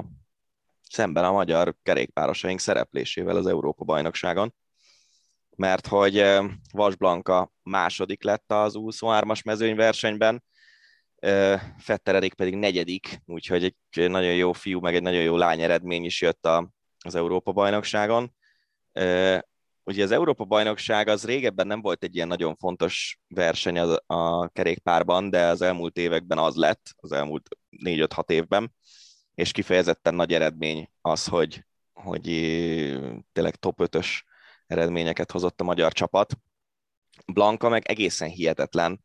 Ugye negyedik lett az olimpián mountainbike-ban, utána nem is edzett nagyon sokat országúton, de elment a női Vueltára, ahol top 10-es lett összetetben. A csapat a legjobbja volt úgy, hogy a világbajnok Van der Breggen ott volt a csapatban, és az e-sport, tehát Zwiftes világbajnok Mulman szintén, akik mind a ketten nagyon-nagyon jó hegyi menők, bár Van der Breggennek valami egészségügyi gondja van. Szóval az, hogy így versenyez most országúton, most úgy tudom, hogy a VB még indulni fog, és aztán ciklokroszra fog edzeni, ami a téli szakága lesz, a szokás szerint Blankának, és ahol simán megint érmet szerezhet akár Európa vagy világbajnokságokon, meg világkupa versenyeken. Szóval egészen hihetetlen, hogy ennyire sokoldalú és ennyire jó eredményei vannak. És ami a közös pont volt a két versenyben, Blanka is, meg Erik is a saját csoportjának az egyik legerősebb versenyzője volt a hajrájában az EB versenyeknek. Igen, ez, ez, ez elképesztő, a, amit akár most Fetererik vagy, vagy, vagy, vagy Blanka produkál, de úgy az egész magyar kerékpársport előtt nyilván én, én átadok vagyok benne úgy, ahogy, tehát amikor beszélgetünk róla, vagy amikor ben vagyok és nézem, a, a, ahogy dolgoztok, és amin dolgoztok, de, de amit az utóbbi időben ezek a fiúk, illetve lányok letesznek az asztalra, az, az, az nagyon komoly. Elképesztő. Ja. Úgy, hogy ugye a Walter Attilával beszélgettünk jó pár hónappal ezelőtt, és mesélt az edzés körülményekről, meg egyáltalán, hogy én teljesen másképp képzeltem el ezt az egész történetet, ahogy, ahogy egy, egy ilyen top bringás, top csapat bringása edz, meg volt a, a fura kis elképzelésem, és hát homlok egyenes más nyilván a történet, de, de éppen ezért, vagy még ezért még inkább tényleg le a kalappal előttük. Abszolút. Úszás. Késői Ajna elhagyta Túri György csapatát, és pár nap azelőtt visszavonult Bernek Péter irányítás alatt folytatja majd pályafutását. A klubjuk még nincsen, ugye Késői Ajna a Kőbánya SC-ben úszott eddig, és ami még érdekesebbé teszi ezt a hírt, hogy a hírek, hogy a, igen, hogy a beszámolók szerint lesznek még ilyen hírek, tehát jönnek majd el úszók edzőktől, mármint ilyen tapasztalt a sportban régóta benne lévő edzőktől, és, és alkotnak majd ilyen kis csoportokat, és lesznek meglepő bejelentések. Valahogy... Hát ugye Milák Kristófról már azért nagyjából lehet tudni, hogy ő, hogyha folytatja és a jelenlegi edzőjével, ott valami, valami azért már eltört a, az olimpia előtti időszakban, nem, nem annyira működött együtt az ő párosuk. Ott voltak érdekes nyilatkozatok. Igen. Szóval, ja, hát igazából szerintem minden egyéni sportolónál igazából nem gondolom azt, hogy mondjuk egy Kése Ajna, aki most 20 éves, de már tudom, 6 éve is ott volt, a, vagy 5 éve ott, ott volt az olimpián, akkor még nem volt egész 15 ugye Rióban. Szóval, hogy nem, nem gondolom azt, hogy Kése Ajna mondjuk ne, ne tudná azt, hogy mi, mi ez az edzés munka, amit érdemes neki elvégezni. Itt inkább arról van szó, hogy ki az az edző, aki önbizalmat tud adni egy versenyzőnek, hogy kihozza magából a maximumot lélekben. Meg, meg aki partnerként kezeli. Igen, szerintem. igen, azt szerintem az a másik pontosan. És főleg Kései Ajna, aki ugye hát az Instagramján érdemes követni, hogy rengeteg mindenféle ilyen spirituális dolgoktól elkezdve a testképzavaron keresztül egy csomó mindenben megnyilatkozik, tehát hogy ő nem egy ilyen lemegy az úszodába, úszik napi kétszer tíz kilométert, és körülbelül öt értelmes mondata nincsen kategóriájú ember egyáltalán. Neki biztos vagyok benne, hogy, hogy az a fontos, hogy, hogy egy ilyen támogató és pozitív közeg vegye őt körül. Így van, így van. Én nagyon kíváncsi vagyok, hogy milyen hírek látnak majd napvilágot ezzel kapcsolatban. Kik lesznek azok az újak, akik új edzőt vagy új klubot keresnek, de hát hírek szerint ez igazából hetek, hónapok kérdése, és megkapjuk erre a választ. Ahogy megkaptuk arra is a választ, hogy mit érdemel az a bűnös, aki pusztán fai alapok miatt nem áll ki az ellenfele, vagy vallási, bocsánat, megfontolásban nem áll ki ellenfele ellen egy sporteseményen. Ugye van ez a Fetinurin, Fetinurin névre hallgató algériai judós, aki a Tokiói olimpián nem volt hajlandó kiállni izraeli riválisával szemben, és ezt a mérhetetlenül okos és karakán húzást egy tíz éves eltiltása honorálta a Nemzetközi Szövetség nagyon, nagyon helyesen, és ugyanilyen időtartamú fegyelmi büntetést kapott az edzője is. Én ezzel abszolút nem értek egyet. Szerintem bőven elég büntetés az, hogy ő ugye ezzel kiesett az olimpiai cselgáns tornától. én abszolút ez egyenlőség pártján állok, de ebbe beletartozik szerintem az is, hogy, hogy elfogadjuk ezeknek a, az általam egyébként meglehetősen ilyen szabadságkorlátozó vallások tanításai mentén élő embereknek is a, a gondolatait. És, de ez szembe megy a sporttal, meg minden, amit a sport, tudom, ami a sportról szól. De hogyha ő így érzi, akkor miért kell? De akkor ne legyen sportoló. Vagy akkor Nem, induljon hazája hiszem. bajnokságán. Nem hiszem, Érted? hogy akkor, ez, Akkor egy országos bajnokságon kell indulni, nem, olimpián szerintem. nem hiszem, hogy ez a jó megoldás, hogy, hogy ö, tíz éves eltiltást kap. Ráadásul ugye tényleg az van, hogy ilyenkor ő az a, a tehát hogy ő lép vissza, magyarul dolgozott négy évet azért, hogy egy ö, számára kedvezőtlen sorsolás miatt ez az egész kútba menjen. Szóval szerintem ez, ez egy bonyolultabb kérdés ennél, mint hogy most így azt mondjuk, hogy tiltsák el minél tovább, és nem tudom, persze ezt a jelenséget, ezt, ezt szerintem senki se örül annak, hogy ez van. Tehát nem örülnek ennek az izraeliek, nem örülnek ennek a muszlimok, nem örül a világ többi része sem a jelenségnek, de nem gondolom azt, hogy a, hogy a saját vallása, vallási szabályainak, meg világnézetének megfelelni akaró sportoló extra büntetése az az irány, amivel, amivel ezt a jelenséget meg tudjuk oldani, hanem sokkal inkább azzal, hogy, hogy a fiatalok neveltetése közben próbáljuk meg eltüntetni ezeket a választóvonalakat a, a különböző nemzetek sportolói között.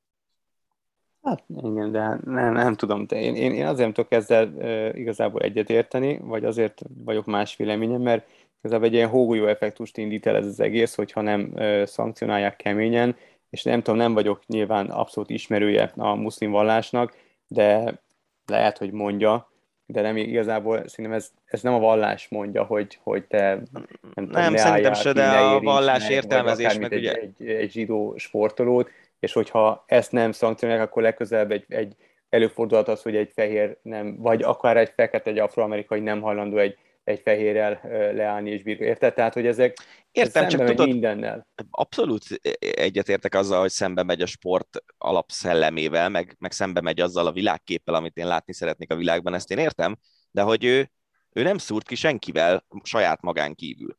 Tehát az izraeli tovább jutott. Ő nem vehetett részt az olimpián, vagy kiesett e- egy körrel azelőtt, mint hogyha esetleg nyer, kiesett volna. Tök mindegy, hogy sportszakmailag most itt mi lett volna az eredmény, meg ilyenek. Uh-huh. Tehát, hogy tényleg itt, itt az van, és én nálam egyébként ez a, az egész vallásszabadság, meg gondolatszabadság, az, az pont ott vannak szerintem a határai, hogy ha én nem is értek egyet valamivel, de amíg másnak nem árt azzal, hogy ő a saját szabályai szerint éli az életét, a, addig én azt mondom, hogy hát csinálja, még ha, még ha tőlem ez távol is áll. És szerintem pont ez az a helyzet, amivel amikor nem, nem szúrt ki ő senki mással a világon, a saját magán, meg a saját edzőjén, meg a család, meg az ország, meg mit tudom én, hogy mennyire tágan értelmezzük ezt az egészet. Uh-huh. Ö, és, és szerintem én nem kell ünnepelni az ő döntését, távol álljon tőlem, de azt gondolom, hogy büntetni se kell, mert nem ártott. Sem az izraelinek, sem másnak. Hát csak példamutatásból nem feltétlenül vizsgázott jelenség, szerintem egy olimpián egy sportolónak, meg egy, egy sportolónak ez is a feladata, hogy hogy, hogy tanítja majd a, Hát a, igen, de ez viszont meg már nagyon ingoványos talaj, nem? Mármint, hogy hány olyan sportoló van, aki, aki Persze. itt van Ibrahimovic, hogy megdicsérjük, hogy mennyire fasza erőállapotban van, meg milyen jó játékos még 40 évesen is, de közben meg a, a pályán kívüli élete, meg megszólalásai, meg ilyesmi, ez messze van a példamutatótól, azt gondolom. És hát rengeteg ilyen eset igen, van, akik, igen. akik megosztóak, akik e, mit tudom, én, ott vannak például a, a vakcina elutasító NFL játékosok, majd e, e, ugye ez is téma e, manapság, tehát én, én azt gondolom, hogy, Igen. hogy ezt tudod, amíg az, hogy- másnak nem árt, addig, addig csinálja, hát hogyha neki ez jó.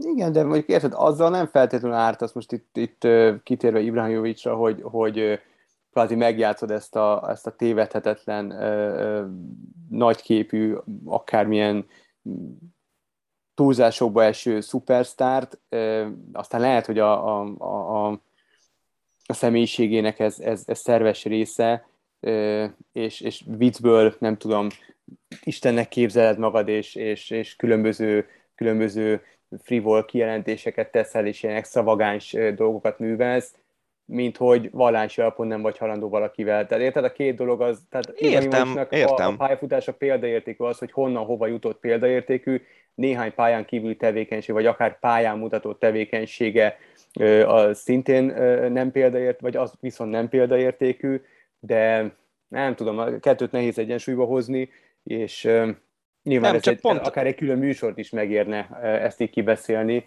Um, Szerintem pont az, amit most mondasz, hogy, hogy a kettőt nem szabad egy, egy szintre hozni, szerintem se, de, de hogy igen, hol húzod meg a határt, hogy mi az a, mi az a a viselkedés, ami még oké, okay, mi az, ami nem, akkor uh-huh. megint ilyen erkölcsrendőrséget játszunk. Tehát én, és persze az is egy határ, ugye most itt megint erről beszélünk tulajdonképpen, hogy az én határom az máshol van, mint a tiéd ebből a szempontból. Uh-huh. Szóval ez egy, ez egy nehéz kérdés, és nem tudom, hogy jó irány-e, mint ahogy mit tudom, például a holokauszt tagadásnál se azt gondolom jó iránynak, hogy tiltsuk be, meg büntessük, meg ilyesmi, mert attól még, hogy büntetsz valamit, attól még a gondolat ott lehet emberek fejében, hanem ismertessük meg a hülyékkel azt, hogy mi hát is igen, történt. Igen. igen, az edukáció az nagyon fontos. Igen. És én ebből a, ebben a, ebből a szempontból is ezt tartanám jó iránynak, és ráadásul hát azt nem is kell mondani, hogyha mondjuk a magyar példára áthozzuk ezt a dolgot, hogy egy nemzetközi szervezet megbüntetne egy magyar sportolót azért, mert ő kiáll a saját véleményéért, vagy a saját akár vallási gondolataiért, akkor nálunk itt keresztre feszítenék azt a szervezetet. Ha vagy akkor gondolod, hogy akkor mi történne, hogy mondjuk egy román versenyző nem lenne hajlandó kiállni egy magyar ellen. Persze. Tehát, hogy, hogy hatalmas, fel, mint joggal hatalmas felháborodás lenne a dologból. Szóval, na mindegy, ez, egy, ez tényleg egy nagyon egyszerre kényes, meg egy nagyon bonyolult téma, Igen. de ugyanakkor érdekes, mert rengeteget lehet róla vitatkozni. Igen. Na, edukálj minket kézilabdából.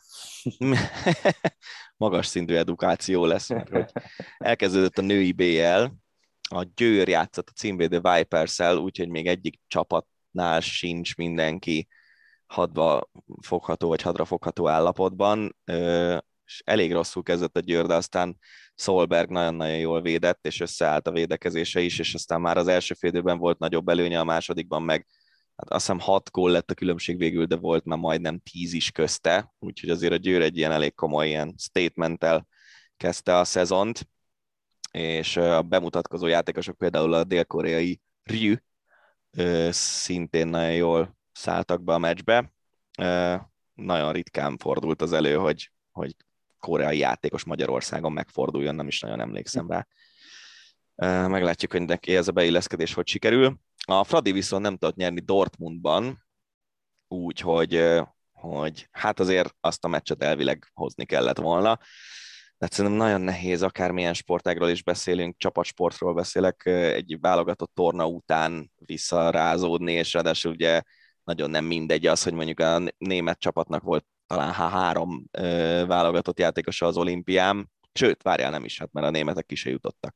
Szóval, hogy a fél Fradi ott volt az olimpián, a németek közül meg talán a holland beálló, de már nem emlékszem rá, hogy a hollandok kerete az hogy nézett ki. Úgyhogy, úgyhogy ez egy elég érdekes, érdekes helyzet ilyen szempontból. Ami meg a férfiakat... Igen? Mondjad, bocsánat. Amit a, a hír második része, ez a, amit ugye a férfi BL. Igen. Szóval a férfi BL pedig a héten kezdődik. Ugye szokás szerint elég jó, erős csoportok vannak, nyolcas csoportokban játszik a, a Veszprém meg a Szeged is, és abból hat bejut a következő kieséses körbe a nyolcból. Nyilván a, a mindkét csapat esetében a, a cél idén is a négyes döntőbe jutás, de szemben az előző évekkel, amikor a Veszprém azért szinte minden évben Final Four esélyes volt, meg BL esélyesek egyike. Én azt gondolom, hogy most talán szerencsés sorsolás is kéne, meg, meg bravúrok, meg a tavaszra magasabb szintre eljutni, mint ahol most tartanak ezek a csapatok, akár a Veszprém, akár a Szeged, és valószínűleg egy-két évig, vagy nem tudjuk, hogy meddig, de most, most a Szeged tűnik itthon erősebbnek. Veszprémben elkezdtek egy ilyen fiatalitási, inkább magyar játékosokra alapuló, kicsit a szerethetőbb csapatot akarnak építeni, bár ezt a szót szerintem nem mondta ki senki közülük, mert ugye a legtöbb kritika, amiatt érte a Veszprémet az előző években, hogy idegen légiósok zsoldos csapata nulla küzdéssel, meg ilyesmi. Mármint, hogy most nyilván sarkítottam, nekem nem ez a véleményem, de, de hogy azért sok korábbi Veszprém szurkolót vesztett el a, a Telekom Veszprém amiatt, mert nem volt igazán identitása a csapatnak az elmúlt néhány évben, és most ezt próbálják építeni sokkal inkább, mint hogy a Final Four-ba jussanak. Na, kíváncsiak, hogy meddig tart majd a szurkolók türelme. Mert hát arra én is. Ez hosszú, ez, a, ez az építkezési folyamat. Meg azt Minden is el tudom egyébként képzelni, hogy a kirakat csapat státuszt kicsit a Szeged átveszi. Nagyobb mm. csarnoka lesz, ugye nem sokára átadják az új Pik arénát, azt hiszem ez lesz a neve. Ilyen közel 8000-es, vagy több mint 8000-es befogadó képességgel.